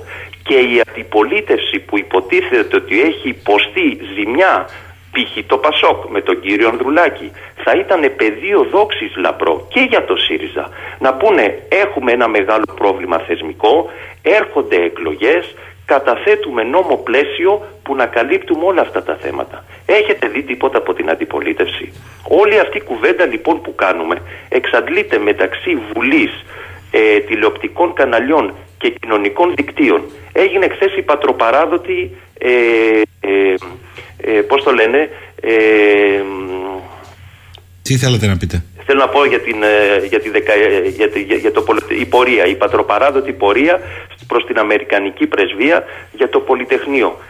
Δεν έπρεπε να υπάρχει μία αντίστοιχη ε, αντίδραση από την κοινωνία πολιτών για θέματα εθνικής ασφάλειας, υπηρεσιών, πληροφοριών. Δεν βλέπουμε λοιπόν σε επίπεδο κοινωνίας να υπάρχουν αντιδράσεις σε αυτά τα θέματα και είναι κρίμα διότι αφορά το σκληρό πυρήνα της ίδιας της επιβίωσης του έθνους και δεν, α, δεν λέω πράγματα τώρα για να δραματοποιώ καταστάσεις. Λοιπόν, θα πρέπει να μπούμε σε μια λογική πακέτου να μπορέσουμε να θεσμοθετήσουμε ε, και Συμβούλιο Εθνικής Ασφάλειας και τη λεγόμενη κοινότητα υπηρεσιών πληροφοριών διότι αυτό που συμβαίνει τώρα θα το ξαναβρούμε πάλι μπροστά μας με την ίδια η άλλη κυβέρνηση. Αυτό πρέπει να το καταλάβουν όλα τα κόμματα. Θέλω πριν ε, σας αποχαιρετήσω να μου σχολιάσετε δύο γεγονότα. Το ένα ε, δεν είναι απλά σχόλιο, είναι επιβεβαίωση, διότι θυμίζω από αυτή εδώ τη συχνότητα πριν δύο εβδομάδες το είπατε. Τώρα πια είναι δημοσιευμένος σε όλο τον τύπο ότι ήρθε Τούρκος αστυνομικός και οργάνωσε δίκτυο παρακολούθησης γκιουλενιστών στην Ελλάδα από την πρεσβεία της Τουρκίας στην Αθήνα. Λοιπόν, ναι, είναι πάλι από το γνωστό, από τη γνωστή ιστοσελίδα. Ε, Η διαφορά είναι ότι αυτή τη στιγμή έχουμε όνομα και επίθετο αστυνόμου ο οποίος λειτουργεί ως σύνδεσμος με τις ελληνικές υπηρεσίες, δηλαδή είναι ο σύνδεσμος της τουρκικής αστυνομίας εντός της τουρκικής πρεσβείας, ο οποίος τα απογεύματά του, στον ελεύθερο χρόνο του μάλλον, κάνει τις βόλτες του, καταγράφει μαγαζιά, επιχειρήσεις, ε, μέλη της κοινότητας Γκουλέν. Ε, Σε άλλες ε, χώρες θα είχε ήδη χαρακτηριστεί persona non grata και θα είχε ε, φύγει από τη χώρα διότι παραβιάζει το στενό πλαίσιο των, ε, του διπλωματικού προσωπικού. Αυτό, αυτό ισχύει. Και αν θέλετε να κάνω και ένα σχόλιο σχετικά με την, ε, με την υπόθεση της Λιβύης Αυτό και ήταν την το δεύτερο που παρουσία- ήθελα να σας ρωτήσω, ναι. και την παρουσία του, του κυρίου Δένδια. Λοιπόν, ε, φανταστείτε ότι πριν από μία εβδομάδα η Τουρκία ε, υπέγραψε με την Αλγερία συμφωνία για ίδρυση 50-50 όπως λέμε κοινοπραξία ε, εταιρείας έρευνων υδρογονανθράκων στην Αλγερία. Με την Αλγερία λέτε; Ναι, η Τουρκία, επαναλαμβάνω, το Turkish Petroleum, οι τουρκικές δηλαδή τα τουρκικά πετρέλαια, ΔΕΚΟ, δημόσια εταιρεία, συστήνει με την αντίστοιχη της Αλγερίας κοινοπραξία για εκμετάλλευση υδρογονανθρακών στην Αλγερία. Χωρικά ύδατα και εντός της επικράτειας. Αυτό όσον αφορά την Αλγερία.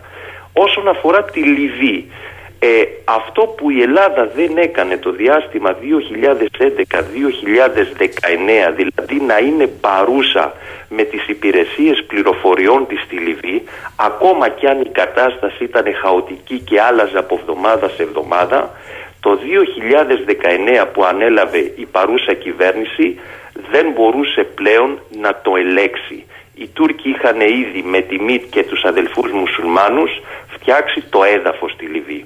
Οπότε αυτά που βλέπουμε σήμερα με να φτάνει π.χ. το αεροπλάνο του κυρίου Δένδια στην Τρίπολη να μην βγαίνει διότι βλέπει από το παράθυρο την συγκεκριμένη υπουργό να φεύγει για τη Βεγγάζη όλα αυτά είναι απόνερα κύριε Σαχίνη της απουσίας της Ελλάδας για σχεδόν μία δεκαετία από τη Λιβύη. Είναι πολύ δύσκολα τα πράγματα οι Τούρκοι έχουν μετατρέψει τη χώρα σε προτεκτοράτο, δεν θα αλλάξει τίποτα ακόμα και αν γίνουν εκλογές και αναγνωριστεί η νέα κυβέρνηση. Γίνεται πολλή δουλειά επί το πεδίου. Τα μυστικά κονδύλια που διαθέτει ο Τούρκος πρόεδρος βρίσκουν συγκεκριμένες ε, εξόδους, για να μην πω τσέπες, σε στελέχη στη Λιβύη. Οπότε αυτή τη στιγμή ο κύριος Δένδιας ε, προσπαθεί να σώσει αυτά που δεν σώζονται. Δεν γίνονται έτσι οι δουλειές. Μα εσείς μου λέτε ότι εδώ η Τουρκία έφτασε στην Αλγερία και εμείς είμαστε ακόμη μεταξύ Βεγγάζης και, ξέρετε, Τρίπολης. Ο λόγος της Αλγερίας έχει να κάνει και με τον νεοοθωμανισμό. Μην ξεχνάμε Προφανώς. ότι τα σύνορα, τα απότερα σύνορα της Οθωμανικής Αυτοκρατορίας στο απόγειο της έγκλειστης φτάνανε κοντά στο Μαρόκο, στην Αλγερία. Για τον Ερντογάν δηλαδή είναι οι πάλι ποτέ Οθωμανικές ε, επικράτειες. Θέλω να πω ότι αρχίζει όλη η Βόρεια Αφρική από την Αλγερία μέχρι και τη Λιβύη, βάζω και την Τινησία μέσα, προς το παρόν να γίνεται μία ζώνη τουρκικής επιρροής επί του πεδίου με ό,τι έχει να κάνει αυτό με τις εξαγωγές ε, της αμυντικής βιομηχανίας, βλέπε Μπαϊρακτάρ κλπ. κλπ.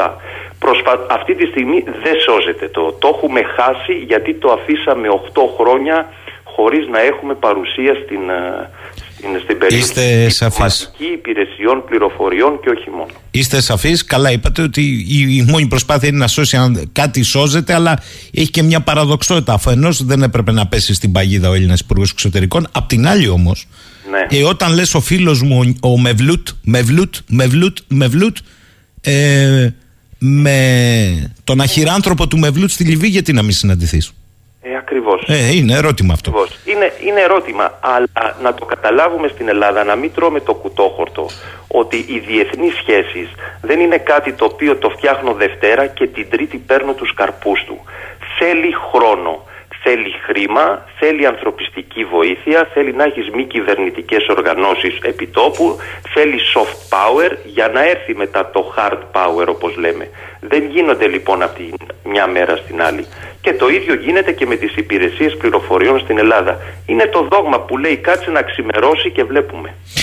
Θέλω να σας ευχαριστήσω. Θα σας διαβάσω ένα μήνυμα της φίλης Ελένης. Να ευχαριστήσουμε τον κύριο Πικραμένο λέει για τις ενδιαφέρουσες και ακριβείς πληροφορίες του. Έχω την αίσθηση ότι αυτό που γίνεται δεν έχει τη λογική να φτιαχτεί κάτι ουσιαστικό, αλλά να δείξει ότι κάτι θα γίνει κάποτε. Η βιασύνη και η επιπολαιότητα σε όλη το μεγαλείο. Ελπίδα δεν ξέρω αν έχουμε, λέει η Ελένη. Κύριε Πικραμένε, σας ευχαριστώ πάρα πολύ. Καλή Κάτι σας... τελευταίο να Ναι, ναι. ρωτήσουν αύριο ή, κα- ή ακόμα και σήμερα οι δημοσιογράφοι, αν ακούνε την εκπομπή, γιατί στη Γαλλία διεκπεραιώνονται οι συγκεκριμένοι φάκελοι για τις υποκλοπές σε 8 μήνες μεσόρο και στην Ελλάδα πρέπει να είμαστε στα 3 χρόνια, αφού είμαστε τόσο γρήγοροι στα νομοσχέδια. Κώστας Πικραμένος, καλή σας ημέρα από το Ηράκλειο, να είστε καλά. Ευχαριστώ και εγώ. Προσέξτε τώρα, θα πάμε σε κάτι που αφορά χιλιάδες δανειολήπτες. Ε, θυμάστε το νομικό και παραριοπάγο, τον κύριο Καλτσά, με τον οποίο είχαμε συζητήσει και σε εξακολουθούμε. Η υπόθεση δεν έχει φύγει. Ε, για τη ρήτρα αναπροσαρμογής και τις προσφυγές που είχαν κάνει ε, ενώσει, σύλλογοι, σωματεία. Ε, λοιπόν, έτυχε τώρα, έτυχε, τι έτυχε, είναι από τους νομικούς υπερασπιστές τελικώς τέτοιων υποθέσεων. Έτυχε το εξής γεγονός. Θα σου το πω έτσι πολύ συνοπτικά για να πάμε στο ζουμί με τον κύριο Καλτσά. Ένας δανειολήπτης προσέφυγε το 14, αν τα λέω καλά, στο ειρηνοδικείο της Έγινας για να κερδίσει την ένταξή του στο νόμο Κατσέλη. Οι πιστότριες τράπεζες έπεισαν το δικαστήριο ότι ο συγκεκριμένος είναι δόλιος και έχασε τη δίκη. Έκανε έφεση, αλλά και το εφετείο, συγκεκριμένα το μονομελές πρωτοδικείο Πειραιά, νομικός Πειραιά είναι ο κ. Καλτσάς, υιοθέτησε την ίδια απόφαση. Ο δανειολήπτης λοιπόν έκανε αίτηση ανέρεσης και η υπόθεση έφτασε στον Άριο Πάγο. Εκεί έχουμε μία μάλλον ιστορικών διαστάσεων απόφαση του, τρίτου, πολι- του τέταρτου, συγγνώμη, του Δέλτα πολιτικού τμήματος του Αρίου Πάγου. Και ο προσφεύγων εκεί δικηγόρος ήταν ο κύριος Καλτσάς. Καλημέρα κύριε Καλτσά. Καλημέρα κύριε Σαχίνη, ευχαριστώ για την πρόσκληση. Καλημέρα και στους, ακ- στις ακροάτριες και στους ακροατές σας. Ε, είναι πο- ε, πράγματι το ιστορικό είναι έτσι όπως το παραθέσατε. Να πούμε ότι το τέταρτο πολιτικό τμήμα σε συνέχεια περσινής του απόφασης, την οποία επίσης είχα την τιμή να χειριστώ, είναι η παριθμόν 59 του 21 απόφαση του τέταρτου πολιτικού, πολιτικού τμήματος. Σήμερα μιλάμε για τη 1508 του 2022.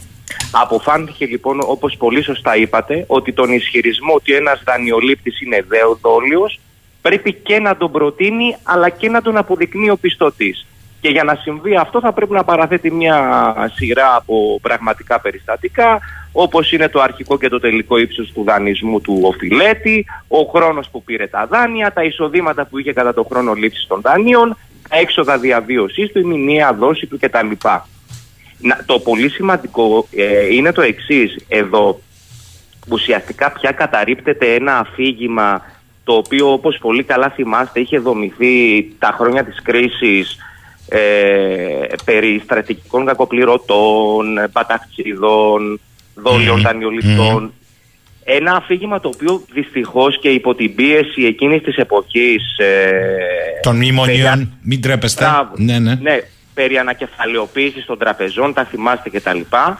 Την, ε, το αφήγημα λοιπόν αυτό το υιοθέτησαν αβασάνιστα και τα δικαστήρια ουσίας με αποτέλεσμα να αποδέχονται ισχυρισμούς τραπεζών οι οποίοι προτείνονταν αόριστα, δηλαδή δεν περιείχαν κανένα από τα στοιχεία που ήρθε ο Άριος Πάγος και λέει ότι πρέπει να περιέχουν οι ενστάσεις. Ερχόταν λοιπόν μια τράπεζα, έλεγε ότι ο Σαχίνης, ο Καλτσάς ε, είναι, ε, περιήλθε δολίω σε αδυναμία πληρώμων και χωρίς να παραθέτει κανένα στοιχείο ερχόταν το δικαστήριο ουσίας και αποδεχόταν το, τον ισχυρισμό αυτόν.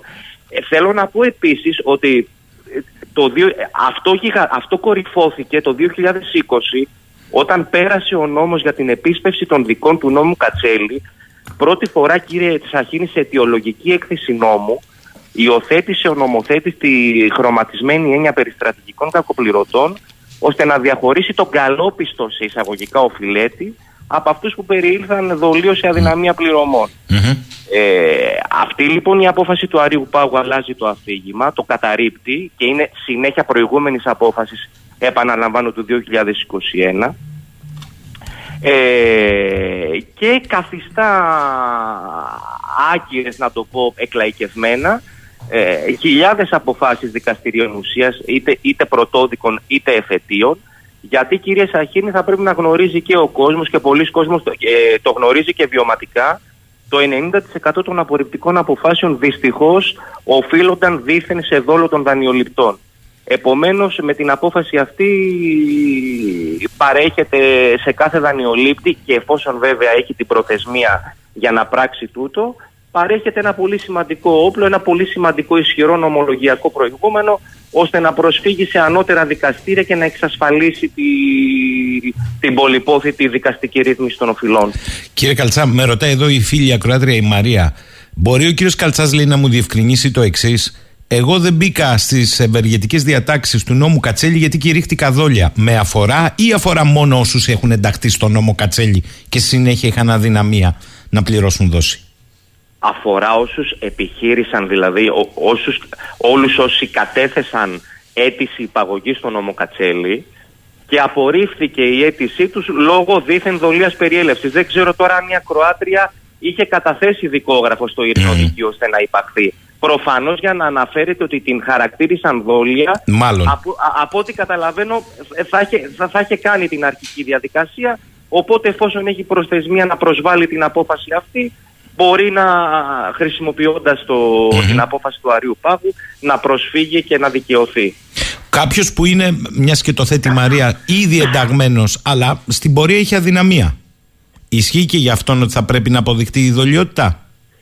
Όχι, εκείνος Όχι. έχει άλλες δυνατότητες. Έχει άλλες. Στην πορεία έχει δι- αδυναμία, μπορεί να ζητήσει να μεταρρυθμιστεί η απόφασή του ώστε να προσαρμοστεί στα καινούργια οικονομικά Μάλιστα. δεδομένα. Θέλω να πω, κύριε Σαχίνη, ότι α, α, το αυτονόητο που έκανε ο Άριος Πάγος ήταν ότι ουσιαστικά ευθυγραμμίστηκε και εφάρμοσε κατά γράμμα τη, το σκοπό του νομοθέτη του νόμου 3869 του 2010 του νόμου Κατσέλη μέσω του οποίου ουσιαστικά δόθηκε η δυνατότητα σε υπερχρεωμένους πολίτες που έχουν αποδεδειγμένη αδυναμία πληρωμών να εξυπηρετήσουν τα χρέη τους, ουσιαστικά να ρυθμίσουν την εξόφληση με ευνοϊκότερους όρους και να απολαγούν από αυτά. Δηλαδή, θέλω να πω ότι αυτή η απαλλαγή βρίσκει την νομιμοποίηση της ευθέως και στο ίδιο το κοινωνικό κράτος δικαίου που επιτάσσει να μην εγκαταλειφθεί ο πολίτης σε μια χωρίς διέξοδο προοπτική. Μάλιστα. Και, και να πούμε και κάτι ότι η απαλλαγή των χρεών σε τελική ανάλυση εξυπηρετεί ευρύτερα και το γενικό συμφέρον αφού δίνει τη δυνατότητα επανάκτησης στους πολίτες ουσιαστικά μέσω των εν λόγω διαδικασιών της αγοραστικής τους δύναμης, έτσι. Έχετε δίκιο σε αυτό. Ε, ε, επειδή εδώ έχω βροχή ερωτημάτων, λέει η φίλη η Ριάννα. Και όσοι επειδή βλέπαν βιομηχανία έκδοσης αποφάσεων περιδολιότητα δεν κατέθεσαν σε κανένα ειρηνοδικείο ενώ θα είχαν τη δυνατότητα να υπαχθούν. Αυτοί εξαιρούνται, είναι εκτός; Όχι, όχι δυστυχώς γιατί αυτή τη στιγμή από 15 Ιουλίου του 2021 και μετά δυστυχώς δεν υφίσταται νόμος Κατσέλη επομένως δεν υπάρχει και η δυνατότητα Σωστά. υποβολής νέων αιτήσεων. Σωστά. Η Πολίνα, μπορείτε λέει να ρωτήσετε τον κύριο Καλτσά αν υπάρχει νόμος που τα όποια έξοδα δανείου προηγούνται στην εξόφληση της δόσης; Αυτό, αυτό, καθορίζεται, αυτό καθορίζεται συμβατικά από τα δύο μέρη, δηλαδή από την τράπεζα και το δανειολήπτη. Συνήθως οι τράπεζες καθορίζουν ε, συγκεκριμένη σειρά καταλογισμού των χρεών. Δηλαδή αφορά πρώτα, το κεφάλαιο, πρώτα τους στόκους, τα έξοδα και μετά το κεφάλαιο. Δυστυχώς είναι κάτι το οποίο δεν μπορεί να διαπραγματευτεί ο δανειολήπτης ως το αδύναμο μέρος σε μια σύμβαση με την τράπεζα που είναι σύμβαση προχώρη- ε, προσχώρησης. Είναι κάτι το οποίο μπορεί να συμφωνηθεί συμβατικά και δεν, ε, και δεν ε, γεννάει κάποια ακυρότητα. Ε, λέει ο φίλος ο Νικόλας, κύριε Καλτσά, μπράβο σας. Ακούμε για προσφυγές, εφέσεις, αναιρέσεις, αλλά ειλικρινά δεν ξέρουμε τι κόστος έχουν αυτά για ένα πολίτη που θέλει να προασπίσει τα δικαιώματά του. Ή μήπως είναι απαγορευτικό; Κοιτάξτε, η αλήθεια είναι ότι ε, όλοι συμφωνούμε ότι η δικαιοσύνη δεν είναι δυστυχώς είναι ακριβή. Η πρόσβασή της, ειδικά στις ανώτητες βαθμίδες αυτής, είναι ακριβή ε, και θα συμφωνήσουμε εδώ με το φίλο. Πλην όμως αποδεικνύεται, γιατί εδώ όπως αναφερθήκατε και εσείς στην αρχή, στον πρόλογό σας, έχουμε μια περίπτωση ανθρώπου ο οποίος έχασε και σε πρώτο, έχασε και σε δεύτερο βαθμό. Προσφεύγοντας όμως τον Άριο Πάγο δικαιώθηκε.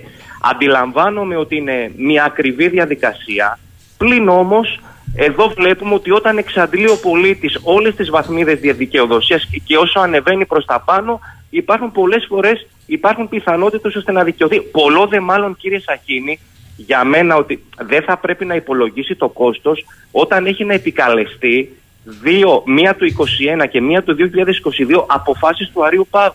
Όταν έχει δηλαδή να επικαλεστεί ένα τόσο ισχυρό νομολογιακό προηγούμενο που τα δικαστήρια ουσίας στα οποία θα προσφύγει και ο ίδιος ο Άριος Πάγος δεν μπορεί να αποστεί από αυτό, νομίζω ότι εκεί το, ε, το κόστος προσφυγής στη δικαιοσύνη που πράγματι επαναλαμβάνω είναι ακριβό, νομίζω ότι υποχωρεί μπροστά στο διακύβημα που είναι τελικά μια βιώσιμη ρύθμιση των οφειλών mm. ενός πολίτη.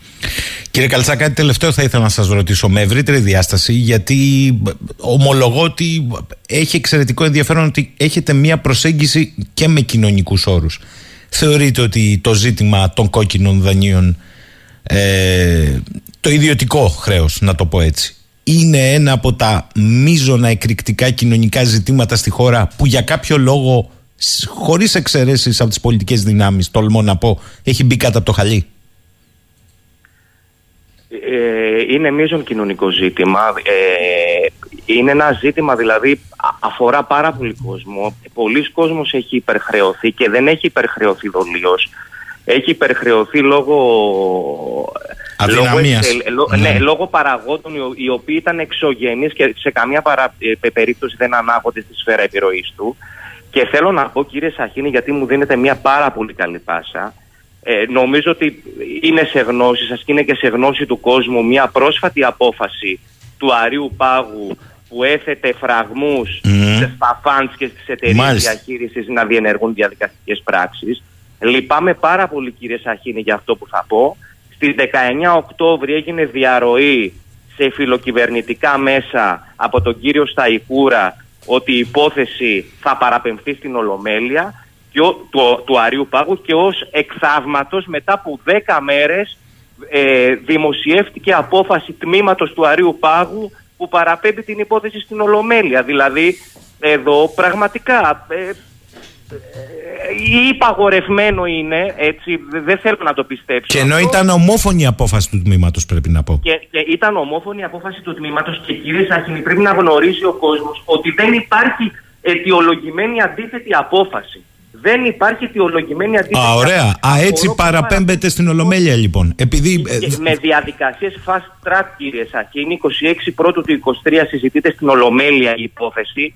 Είναι πρωτοφανές αυτή η ταχύτητα, 26 πρώτου του 23 και θα πρέπει να βάλουμε στην εξίσωση και το δελτίο τύπου της Τράπεζας της Ελλάδας προ μια εβδομάδα, 10 ημερών αν θυμάμαι καλά, η οποία προεξοφλεί τη θετική έκβαση στην Ολομέλεια. Λέει ότι το ζήτημα των πληστηριασμών θα διευθετηθεί ε, το αμέσως προσεχές χρονικό διάστημα. Εγώ είμαι πεπισμένος κύριε Σαχίνη ότι σε καμία περίπτωση η Ολομέλεια του Αρίου Πάγου δεν θα γίνει πλητήριο καμίας κυβέρνησης και, και, και, και οποιασδήποτε εταιρείας διαχείρισης. Είμαι πεπισμένος για αυτό γιατί είναι ξεκάθαρο το ζήτημα. Έχουμε να κάνουμε με δύο διαφορετικά νομοθετήματα. Είναι σαφές. Να διευκρινίσω εγώ για τον κόσμο που μας ακούει ότι η απόφαση σε ομόφωνα του τμήματος του Αρίου Παγού για τις εταιρείες διαχείρισης αυτών των δανείων για λογαριασμό φαν που τα έχουν πάρει από τις τράπεζες είπε, το λέω έτσι απλά και λαϊκά, ότι όχι θα έρθει ο κάτοχος αυτού εδώ για να το κάνει και όχι εσείς εδώ. Αυτή είναι η λύση. Γιατί δεν έρχεται, Μάλιστα. γιατί δεν έρχεται το Και μου δικαίωμα; λέτε τώρα εσείς ότι βγαίνει ο Υπουργός Οικονομικών, κάνει μια διαρροή, δέκα μέρες μετά παραπέμπεται στην Ολομέλεια του Αερίου Πάγου για να ξανασυζητηθεί. Ωραία πράγματα. Μάλιστα. Συν, συ- συ- συν την, ε, συν την- το δελτίο τύπου της Τράπεζας της Ελλάδας που προεξοφλεί Μάλιστα. θετική έκβαση. Μάλιστα. Εδώ είμαστε, Δηλαδή, θα αυτά το δούμε αντιλαμβάνεστε τότε. ότι Θα το Δεν δούμε. παραπέμπουν σε κράτος δικαίου τώρα δι, ε, ε, δυτικού τύπου ευρωπαϊκό. Ε, αντιλαμβάνεστε τώρα εδώ τι συμβαίνει. Δεν ζούμε σε γυάλινη σφαίρα. Περιμένουμε λοιπόν να δούμε η απόφαση της Ολομέλειας να είναι πραγματικά αυτή όπως ο νόμος ορίζει. Είναι ξεκάθαρα τα νομοθετήματα και γι' αυτό δεν προχώρησαν και σε τροπολογία. Δεν υπάρχει, δεν υπάρχει κενό νόμου. Επέλεξαν το νόμο του 3 και εφόσον επέλεξαν το νόμο του 3 δεν έχουν τη δυνατότητα να διενεργούν διαδικαστικές πράξεις άρα και πληστηριασμούς. Δεν μπορούμε να τα έχουμε όλα κύριε Σακίνη. Δεν, επέλεξαν, έφ- δεν επέλεξαν το νόμο τους, σα- του 15 για να μην κάνουν πρόταση στο δανειολήπτη πριν την πώληση. Δεν μπορούμε να έχουμε από κάθε νομοθέτημα αυτά που μας συμφέρει Μάλιστα. και την πίτα ολόκληρη και το σκύλο Σε φωτιά. μια κανονική δυτικού, όπως είπατε, νομικού πολιτισμού χώρα, ναι, σε μια χώρα που, για την οποία σηκώνει πολλή κουβέντα τελικώς, Α, εδώ ε, μπλέκεται εκτελεστική με νομοθετική, νομοθετική με δικαστική, τραπεζική Ναι, με δικαστική. διαπλέκεται, θα έλεγα εγώ, ναι. Ευχαριστώ πολύ κύριε Καλτσά. Το τελευταίο κομμάτι ήταν αρκούντος διαφωτιστικό γιατί Να είστε είχαμε καλά. μείνει όλοι με την ιδέα ότι αυτό τελείωσε. Αν δεν τελείωσε, Δεν να το. τελείωσε δυστυχώς. Μάλιστα. Γεια σας. Να είστε καλά, Ευχαριστώ καλημέρα. πολύ. Γεια σας, γεια σας. Στην τελευταία στροφή έχουμε τη χαρά να φιλοξενούμε σήμερα στη συχνότητα του 984 τον κύριο Σωτήρη Ρούσο, καθηγητή διεθνών σχέσεων με ειδίκευση στα θέματα Μέσης Ανατολής και Μεσογείου στο τμήμα Πολιτικής Επιστήμης και Διεθνών Σχέσεων του Πανεπιστημίου Πελοποννήσου. Είναι και ο επιστημονικός υπεύθυνος του Κέντρου Μεσογειακών, Μεσανατολικών και Ισλαμικών Σπουδών στο ίδιο Πανεπιστήμιο. Κύριε Ρούσο, καλημέρα από το Ηράκλειο. Καλή σας μέρα. Ε, πριν έρθω στα κάθημά, θέλω να σας ρωτήσω για τη λεγόμενη μεγάλη εικόνα με επίκεντρο βεβαίως τα όσα ε, τεκταίνονται στην Ουκρανία. Αν εσείς είστε ή προσχωρείτε στην άποψη ότι βρισκόμαστε μπροστά σε εξελίξεις μπορεί να φτάνουν μέχρι και κυρία ή αν αυτό είναι ένα όνειρο απατηλό; Είναι ένα χρονικό σημείο που είναι ευνοϊκό για μια τέτοια ε, εξέλιξη. Α, δηλαδή, τι έχουμε, έχουμε μια ήττα των ε, ρωσικών δυνάμεων, α, ανακαταλήψεις κυρίως της Χερσόνας και άλλων περιοχών, στον, το- ό- όχι μόνο στο νότο αλλά και στο, ε, στο βορειοανατολικό σημείο α, της Ουκρανίας. Άρα λοιπόν θα έλεγε κανείς ότι αυτή τη στιγμή μπορούν οι δύο δυνάμεις να, τουλάχιστον να συμφωνήσουν σε μια κεχηρία με δεδομένο επίσης ότι έρχεται και ο ρωσικός ουκρανικός χειμώνας και ε, αυτό θα δυσκολέψει πολύ περισσότερο τις επιχειρήσεις. Άρα λοιπόν είμαστε σε ένα ευνοϊκό σημείο για κάτι τέτοιο. Η γνώμη μου είναι ότι έχει μικρές πιθανότητες να γίνει, να επιτευχθεί κάτι τέτοιο παρόλο που όλοι θα το θέλαμε. Και αυτό έχει να κάνει με, κυρίως με τις εσωτερικές διεργασίες και στις δύο χώρες. Δηλαδή ε, πιστεύω ότι ο συσχετισμός δυνάμεων, πολιτικών δυνάμεων και στην Ουκρανία αλλά και ε, ο Πούτιν στην ε, Ρωσία δεν επιτρέπουν την, ε, την εκεχηρία ε, για διαφορετικούς λόγους ο καθένας. Επίσης υπάρχει και μια ισχυρή ε, αν θέλετε τάση στις Ηνωμένες Πολιτείες στα κέντρα αποφάσεων των Ηνωμένων Πολιτείων που λένε ότι αυτός ο πόλεμος πρέπει να λήξει όταν συνθηκολογήσει η Ρωσία μετά από μια σοβαρή ήττα και ή δυνατόν και με μια πολιτική αλλαγή στην, ε, στην ε, Ρωσία, δηλαδή να φύγει ο Πούτιν. Άρα λοιπόν ε, έχω κρατάω πολύ μικρό καλάθι, αλλά είναι μια ευνοϊκή στιγμή για εκεχηρία. Ωστόσο, αυτή η γεωπολιτική, γιατί ε, καλά το είπατε εσείς, στρατιωτικό πεδίο, έτσι είναι τα πράγματα. Γεωπολιτικά ο καθένας κοιτάζει τα δικά του συμφέροντα και ο μεγάλος κερδισμένος φαίνεται ότι είναι οι Ηνωμένες Πολιτείες αυτή τη στιγμή, όχι η Ευρώπη.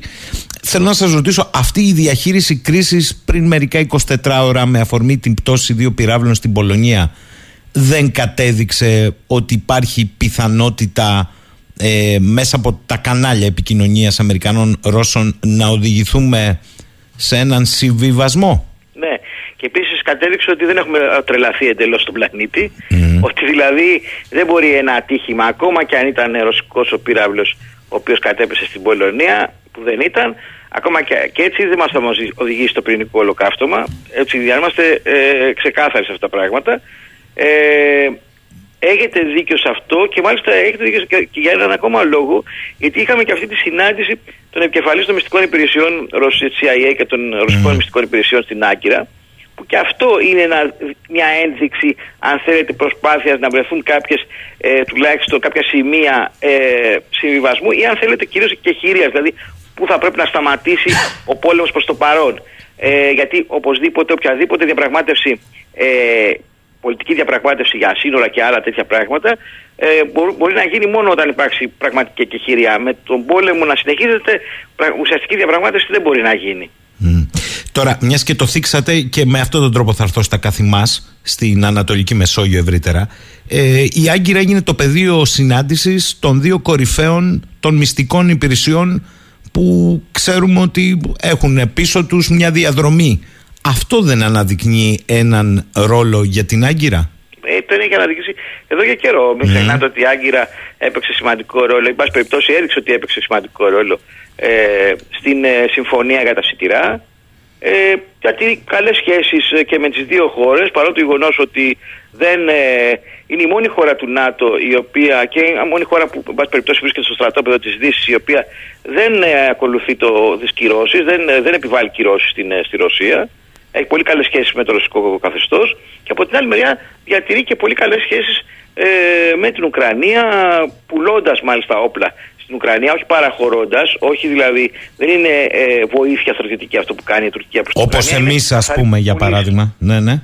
ε, πωλήσει όπλων. Άρα λοιπόν βλέπουμε ότι εδώ και καιρό η Τουρκία παίζει ένα πολύ σημαντικό ρόλο σε αυτή τη διένεξη ή τουλάχιστον φαίνεται να παίζει. Γιατί μπορεί, ας πούμε, επί της ουσίας να μην είναι τόσο σημαντικός, αλλά στη διεθνή κοινότητα το φαίνεστε έχει πάλι πολύ μεγάλη σημασία. Ε, προσπαθώ να καταλάβω κύριε Ρούσο και δεν ξέρω ποια είναι η δική σας οπτική αν αυτός ο ρόλος που φαίνεται καλά το λέτε εσείς ε, είναι εν γνώση και σε πλήρη τελικό συνεννόηση με τις Ηνωμένες Πολιτείες παρά τις αφηγήσεις που ακούμε ότι είναι με το ένα πόδι έξω από το δυτικό Μαντρί δηλαδή αν αυτό είναι το Δεν ασφ- μπορούσε να μην είναι. Έχετε απόλυτο δίκιο. Δεν μπορούσε να μην είναι. Δεν μπορούσε να μην είναι. Δεν τις κάνει η Τουρκία αυτές τις κινήσεις ε, πέρα και έξω από τις ΗΠΑ. Ακόμα και αν ήθελε να τις κάνεις, θα μπορού, δεν μπορεί να τις κάνει χωρίς τη γνώση των ΗΠΑ. Άρα λοιπόν το γεγονός ότι οι ΗΠΑ δεν αντιδρούν σε αυτές αρνητικά σημαίνει ότι τις ξέρουν και τις επικροτούν. Εν πάση περιπτώσει τις ανέχονται για κάποιους λόγους δικούς τους, όχι δικούς τους, είναι προφανείς οι λόγοι. Θέλουν ένα, μια χώρα κάθε, σε κάθε σύγκρουση θέλουμε, επιθυμούν οι, οι, αυτοί που, σ- που παίρνουν μέρος σε μια σύγκρουση, θέλουν μια χώρα στην- η οποία θα μπορεί να μιλάει και με τους δύο. Αυτή η χώρα, δυστυχώς για μας, το λέω έτσι όσον με αφορά- προλάβατε αν θα μπορούσε να το παίξει η χώρα μας αυτό το ρόλο με προλάβατε τώρα όμως Όχι. Όχι. Το λέω έτσι κατηγορηματικά, όχι. Γιατί το λέω κατηγορηματικά, όχι. Γιατί η Ελλάδα ε, δεν έχει καλές σχέσεις με τη Ρωσία, όχι με δική της ευθύνη. Ήδη δηλαδή από την περίπτωση της επίλυσης του μακεδονικού ζητήματος και της αναγνώρισης της Βόρειας Μακεδονίας η, η, Του- η Ρωσία είχε παίξει ένα πάρα πολύ κακό ρόλο στην ε, παρεμβάσεως στις διαπραγματεύσεις αυτές. Δεν, δεν μπαίνω στο ζήτημα αν ήταν σωστή ή λάθος η αναγνώριση της Βόρειας Μακεδονίας. Εγώ λέω ότι μια τρίτη χώρα που ήταν η Ρωσία έπαιζε ένα πάρα πολύ κακό ρόλο στην διαπραγμάτευση δύο άλλων χωρών. Και αυτό για μένα είναι πάρα πολύ σημαντικό για τα Βαλκάνια και την, το ρόλο της Ρωσίας. Άρα από τότε αν θέλετε, η Ρωσία δεν έχει παίξει ένα θετικό ρόλο απέναντι στην Ελλάδα. Οι σχέσεις με την Ελλάδα είναι δύσκολες. Το δεύτερο στοιχείο είναι ότι ούτε με την Ουκρανία είχαμε ε, ποτέ ε, καλές σχέσεις. Η Ουκρανία είναι μια χώρα η οποία βρισκόταν πάντοτε κοντά στην ε, την Τουρκία του Ερντογάν, δεν ήταν δεν είναι τωρινό φαινόμενο. Άρα λοιπόν ε, δεν, είχα, δεν ήμασταν η χώρα εκείνη που θα μπορούσαμε να έχουμε μια, ένα διαμεσολαβητικό ρόλο, τουλάχιστον έτσι όπως το εκτιμώ εγώ. Αντιθέτως, η Ελλάδα έχει τεράστιες δυνατότητες να παίξει τέτοιους είδους ρόλους στη Μέση Ανατολή, στην Ανατολική Μεσόγειο, στη Λιβύη, παραδείγματος χάρη τώρα που είχαμε και το ατυχές περιστατικό. Άρα λοιπόν ε, είχαμε άλλες περιοχές που επίσης είναι πολύ σημαντικές, δεν είναι πιθανό να μην παίζεται το, το παγκόσμιο γεωπολιτικό παιχνίδι, αλλά που επίσης πολύ σημαντικές που, που θα μπορούσαμε να παίξουμε διαμεσολαβητικό ρόλο. Δυστυχώς δεν το κάναμε. Πιστεύετε ότι η Τουρκία θα επιχειρήσει επί του πρακτέου και έναντι ημών να το εκταμιεύσει αυτό το ρόλο; Η Τουρκία προσπα- προσπαθεί να το εκταμιεύσει προς πάσα κατεύθυνση. Όποιο ταμείο βρει ανοιχτό θα προσπαθήσει να το εκταμιεύσει. Θα το πω πολύ απλά. Δηλαδή, αν βρει ανοιχτό το, το, το πεδίο στη Συρία, θα προσπαθήσει να το εκταμιεύσει στη Συρία. Και, ε, εναντίον των Κούρδων της Συρίας. Εάν ε, θεωρήσει ότι είναι πιο ευάλωτο το, το πεδίο της Κύπρου, μην την ξεχνάμε την Κύπρο. Σωστά. Ε, θα το επιχειρήσει στην Κύπρο με ε, τετελεσμένα στα Βαρόσια και, και αλλού. Ε, είστε, ή στις ε, ζώνες εκμετάλλευσης. Ε, εάν θεωρήσει ότι είναι η Ανατολική Μεσόγειος και η περιοχή που τ- τώρα καλύπτει αυτό το παράνομο ε, συνυποσχετικό μεταξύ Λιβύης και Τουρκίας θα το κάνει εκεί. Δηλαδή η Τουρκία τι κάνει, πιέζει σε διάφορες πλευρές και όπου θεωρήσει ότι είναι, μα, είναι μαλα, πιο μαλακή, ας το πούμε έτσι πολύ πολύ απλά, η, η, η αντίσταση που δέχεται, εκεί και θα προσπαθήσει να εκταμιεύσει. Εκεί θα πιέσει περισσότερο και θα ζητήσει από τις ΗΠΑ να, να εξαργυρώσει την, ε, ε, το διαμεσολαβητικό τη ρόλο. Να ξέρουμε πάντοτε ότι η Τουρκία κάθε και κάθε χώρα, η Τουρκία πολύ περισσότερο από οποιαδήποτε άλλη, δεν κάνει τίποτα χωρίς να το εξαργυρώσει και να το εξαργυρώσει και μάλιστα ε, αρκετά άμεσα και ε, θα έλεγα και δυσανάλογα προς το ρόλο της.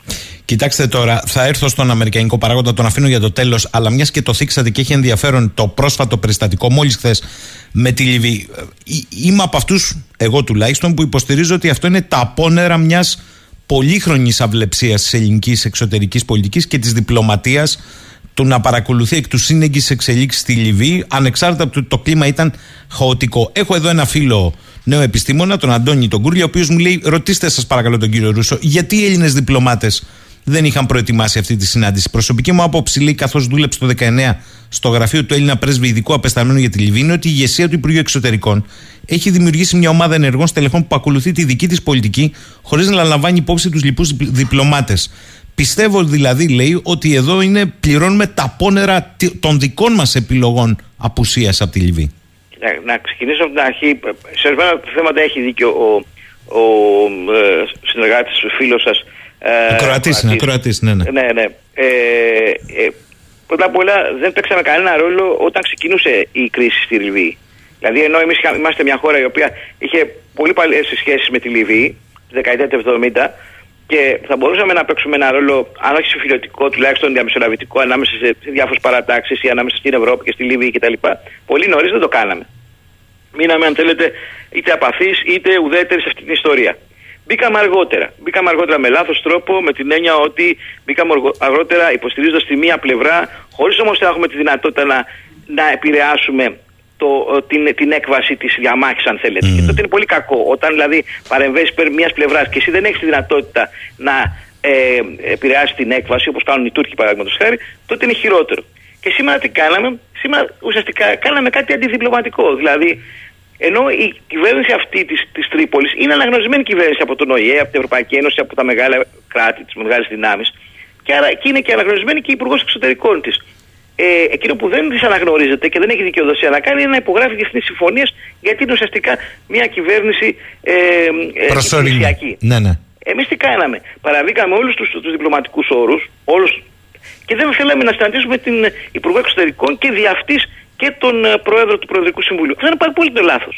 Πηγαίνεις, βρίσκεις, να σα πω πολύ απλά, την, ε, την Υπουργό Εξωτερικών, της περνάς ένα στενό καθάρισμα, συγγνώμη για την έκφραση, αλλά και της λες τι θα πάθει η κυβέρνησή της από την Ελλάδα επειδή υπέγραψε αυτό που υπέγραψε και μετά έχεις και την ευκαιρία να μιλήσεις σε ανώτατο πολιτικό επίπεδο, σε άλλο ύφος βέβαια, για να του πεις ότι δεν ήταν σωστό αυτό και τι μπορεί να κερδίσει από την Ελλάδα η, η, η κυβέρνηση αυτή. Άρα λοιπόν, χάνεις μια τόσο μεγάλη ευκαιρία λέγοντας ότι εγώ δεν συμμιλάω με μια υπουργό εξωτερικών η οποία δεν είναι παράνομη. Δεν είναι, αν θέλετε, μια, μια, μια κυβέρνηση που δεν, την, ε, ε, δεν την αναγνωρίζει κανένας.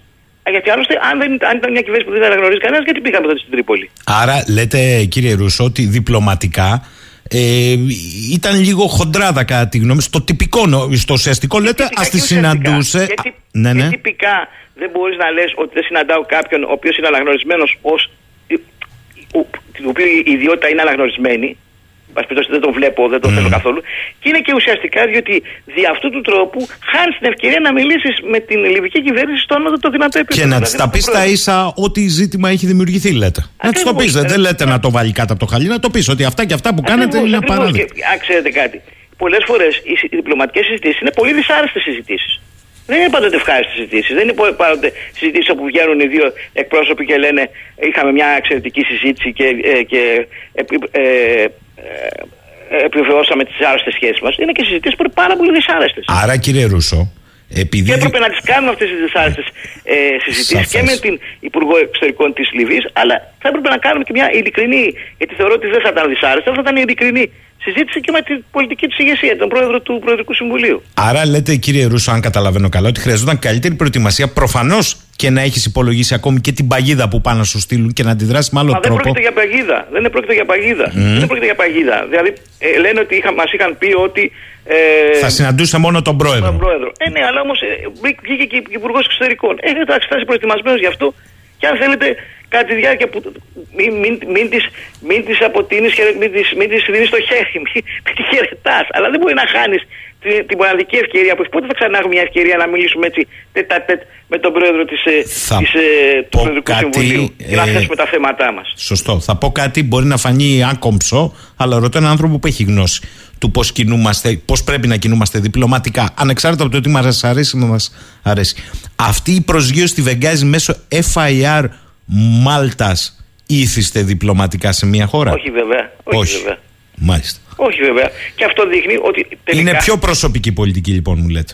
Ή κυ- δεν ξέρω αν είναι προσωπική ή όχι, δεν ξέρω αν, αν ήταν λάθος υπολογισμοί, αν ήταν λάθος υπολογισμός της στιγμής, δηλαδή εκτίμηση της στιγμής που έγινε από τον Υπουργό Εξωτερικών και τους συμβούλους του. Δεν το ξέρω αυτό. Δεν, μπορώ, δεν ήμουν εκεί, δεν ήμουν, δεν ήμουν μέσα στο αεροσκάφο για να γνωρίζω τι συζητήθηκε και ποιες ήταν οι εκτιμήσεις τους. Εγώ βλέπω τα πράγματα όπως έγιναν, όπως το μεταφέρ- μεταφέρονται από τον τύπο, από εσάς και που δεν, δια- που δεν ε, και, όπως γνω, και, και γνωρίζοντας τι, τι είναι ποιος, δηλαδή τι είναι το Προεδρικό Συμβούλιο της Λιβύης, τι είναι Υπουργός Εξωτερικών της Λιβύης κτλ.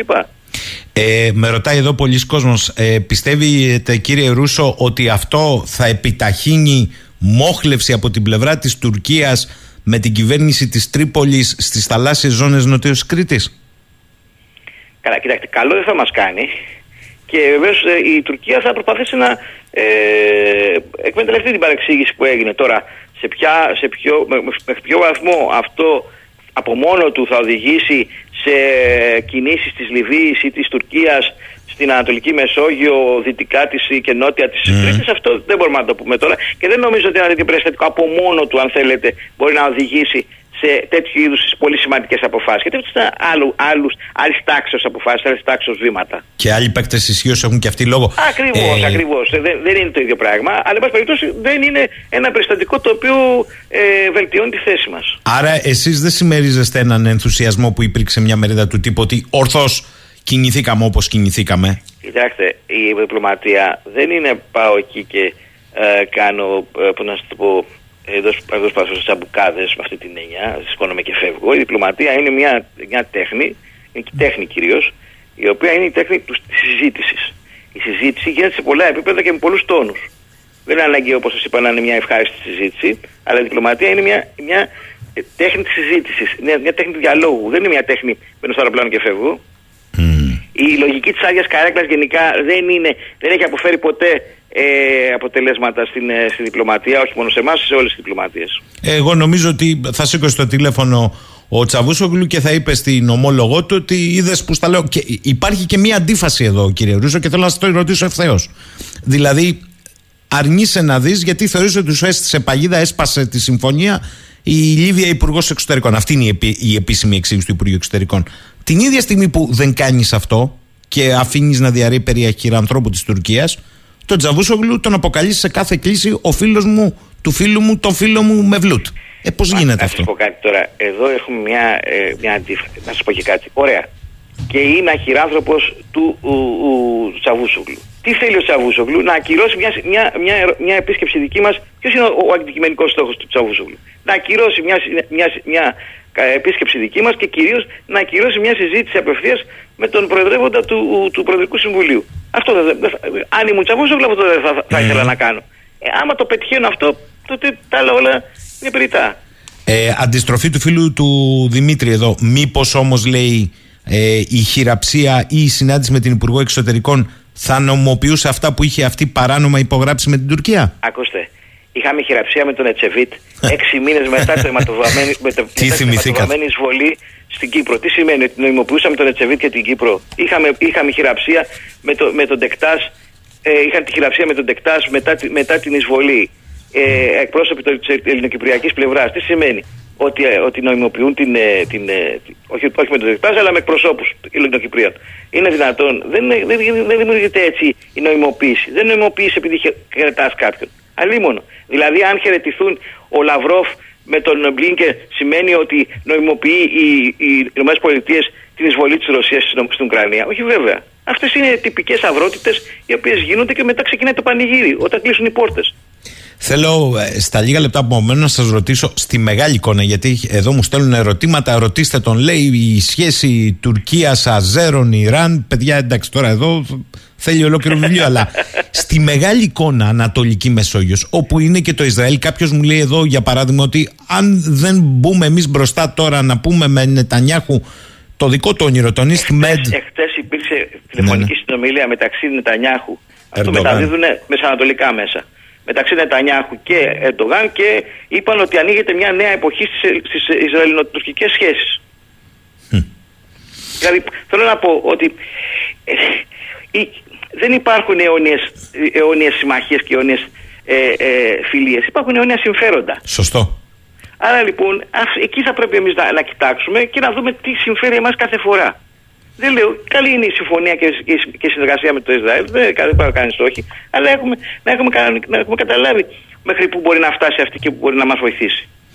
Ε, ποια είναι η αίσθηση που έχετε λοιπόν για την Ανατολική Μεσόγειο, ε, όπου βεβαίως το πρόδειλο που μας αφορά είναι και οι ελληνοτουρκικές σχέσεις; Ναι, κοιτάξτε, η- έχουμε μια, ε, αν θέλετε, ευνοϊκή συγκυρία με την έννοια ότι υπάρχουν χώρες όπως η Αίγυπτος που είναι μια, ε, μια πολύ μεγάλη χώρα και πολύ ισχυρή χώρα ε, με την έννοια του πρεστίζ, όχι τόσο της στρατιωτικής δυνάμεως, στον αραβικό κόσμο και στην Ανατολική Μεσόγειο, που αυτή τη στιγμή δεν βλέπει με καθόλου καλό μάτι τι ενέργειε της Τουρκίας στην Ανατολική Μεσόγειο και την τάση επέκτασή κυρίως στη Λιβύη, όπου η Αίγυπτος θεωρεί ένα, μια πολύ ευαίσθητη στρατηγικά περιοχή για, για την ασφάλεια. Αν μου επιτρέπετε, κύριε Ρούσο, σήμερα το πρωί ένας ειδικός μας είπε ότι μόλις προχθές υπεγράφει η συμφωνία 50-50 της τουρκικής, ε, της Τάρκης Πετρόλιου με, και με την Αλγερία. Η Τουρκία Ναι, προχωράει ναι, δηλαδή ναι. στο βόρειο ναι, ναι, κέρας. ναι, ναι. Άρα λοιπόν η, από, α- από την μια πλευρά έχουμε αυτή τη θετική κίνηση, τη θετική κατάσταση. Έχουμε τις πολύ καλές σχέσεις με το Ισραήλ, προφανώς.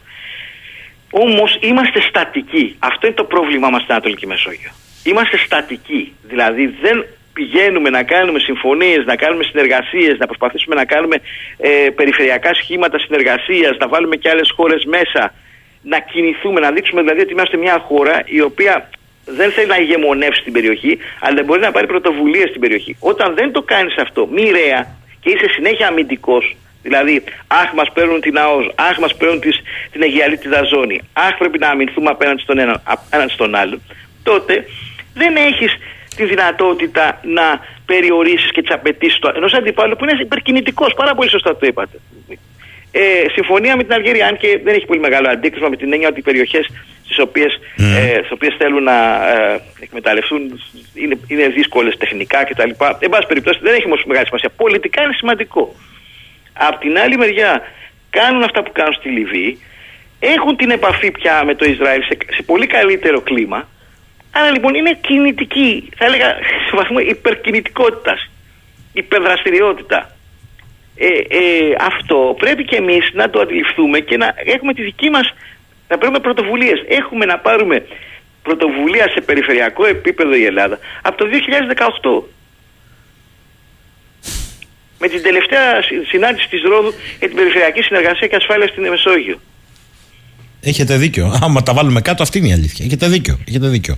Ε, άρα λέτε ότι σε έναν κόσμο που ούτως ή άλλως αλλάζει. δεν- Ακριβώς υπάρχει μια ρευστότητα γενική. Δεν μπορείς εσύ να κάθεσαι και να λες θα αμυνθώ μόνο του πατρίου εδάφους. Πολύ καλό είναι αυτό και έτσι πρέπει να κάνουμε. Αυτό είναι, αυτό είναι το, πρω- η, πρω- η πρώτη βάση του πατριωτισμού μας. Αλλά από εκεί και πέρα πρέπει να πάρουμε και πρωτοβουλίες έτσι ώστε να μην είμαστε συνέχεια στην αντίδραση, αλλά μπορεί να είμαι και στη δράση. Και στη δράση δεν εννοώ στρατιωτική δράση, εννοώ την πολιτική δράση στην περιοχή. Μου λέει εδώ πέρα και με αυτό θα κλείσω ο φίλος ο Βασίλης. Ε, εκτιμά ο κύριος Ρούσος ότι θα συνεχίσει η ένταση από πλευράς Τουρκίας στην Ελλάδα; Ναι, νομίζω ε, τουλάχιστον η λεκτική, η ρητορική, ναι. Ε, στρατιωτική ένταση δεν, φε- δεν έχουμε. Έχουμε πολύ καιρό να δούμε, να, να πούμε την αλήθεια μας. Δηλαδή δεν έχουμε, εκτός, δεν έχουμε δει επεισόδιο ή, εν πάση περιπτώσει, κάτι τέτοιο που να δούμε μια στρατιωτική ένταση.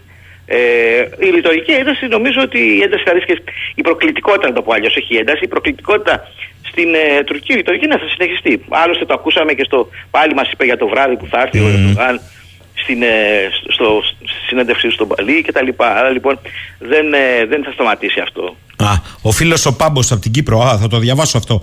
Μήπως λέει κύριε Ρούσο, γιατί το είπατε, η, η μόχλευση θα γίνει στην Κύπρο και θα προχωρήσει πιο ενεργά το εγχείρημα αναγνώρισης του ψευδοκράτους στην Τουρκία; Όχι, δεν νομίζω ότι θα υπάρξει μια αναγνώριση του ψευδοκράτους από κάποιες χώρες. Δεν νομίζω ότι αυτό θα γίνει. Δεν υπάρχει αυτή τη στιγμή ε, momentum, δεν υπάρχει υποστήριξη για τέτοιο. Δεν, δεν έχω δει πουθενά. Κάνει ε, στο βαρόσι, θα πω εγώ, και στην πράσινη κάποια- γραμμή αυτά που θέλει να κάνει. κάποια, κάποια στιγμή ε, κάποιοι είπαν ότι μπορεί να γίνει αυτό από πλευράς Ρωσίας. Δεν νομίζω. Η Ρωσία δεν, δεν είναι σε αυτή την γραμμή.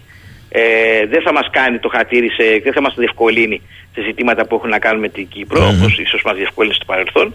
Αλλά ε, δεν είναι σε αυτή την γραμμή. Μάλιστα. Λοιπόν, θέλω να σας ευχαριστήσω να σας διαβάσω ένα μήνυμα που στέλνει ο φίλος Σοκράτης σε επίρρωση λέει αυτόν που λέει ο κύριος Ρούσος ότι στη διπλωματία και στι διεθνεί σχέσει δεν υπάρχουν φιλίες, υπάρχουν συμφέροντα. Αφού πέταξε ο Έλληνας Υπουργός Εξωτερικών μέσω FIR Μάλτα και προσγειώθηκε στη Βεγγάζη, στο καπάκι μου γράφει εδώ, η Λίβια Υπουργός Εξωτερικών συναντήθηκε με τον Υπουργό Εξωτερικών της Μάλτας. Για να ξέρουμε, λέει, τι γίνεται. Ναι, α- αυτό, ναι, αντιλαμβάνεστε. Νομίζω ότι πολύ σωστά το λέει ο κράτη σας. Είναι αυτό που λέμε, ότι αφού τους αναγνωρίζουν όλους, δεν μπορεί εσύ να λες ότι δεν σε αναγνωρίζω γιατί δεν σε πάω, δεν, δεν, δεν μου, μου δημιουργείς άσχημη διάθεση, ε, διότι έχεις υπογράψει ένα παράνομο σύμφωνο. Είναι παράνομο. Πήγαινε και πες της το. Πε- Πες της δηλαδή ότι είναι παράνομο και ότι αυτό, γιατί αυτό δεν έχει καμιά σημασία μόνο να το πούμε αυτό στην ίδια, αλλά και ότι αυτό θα έχει συγκεκριμένες πρακτικές επιπτώσεις στην κυβέρνησή της.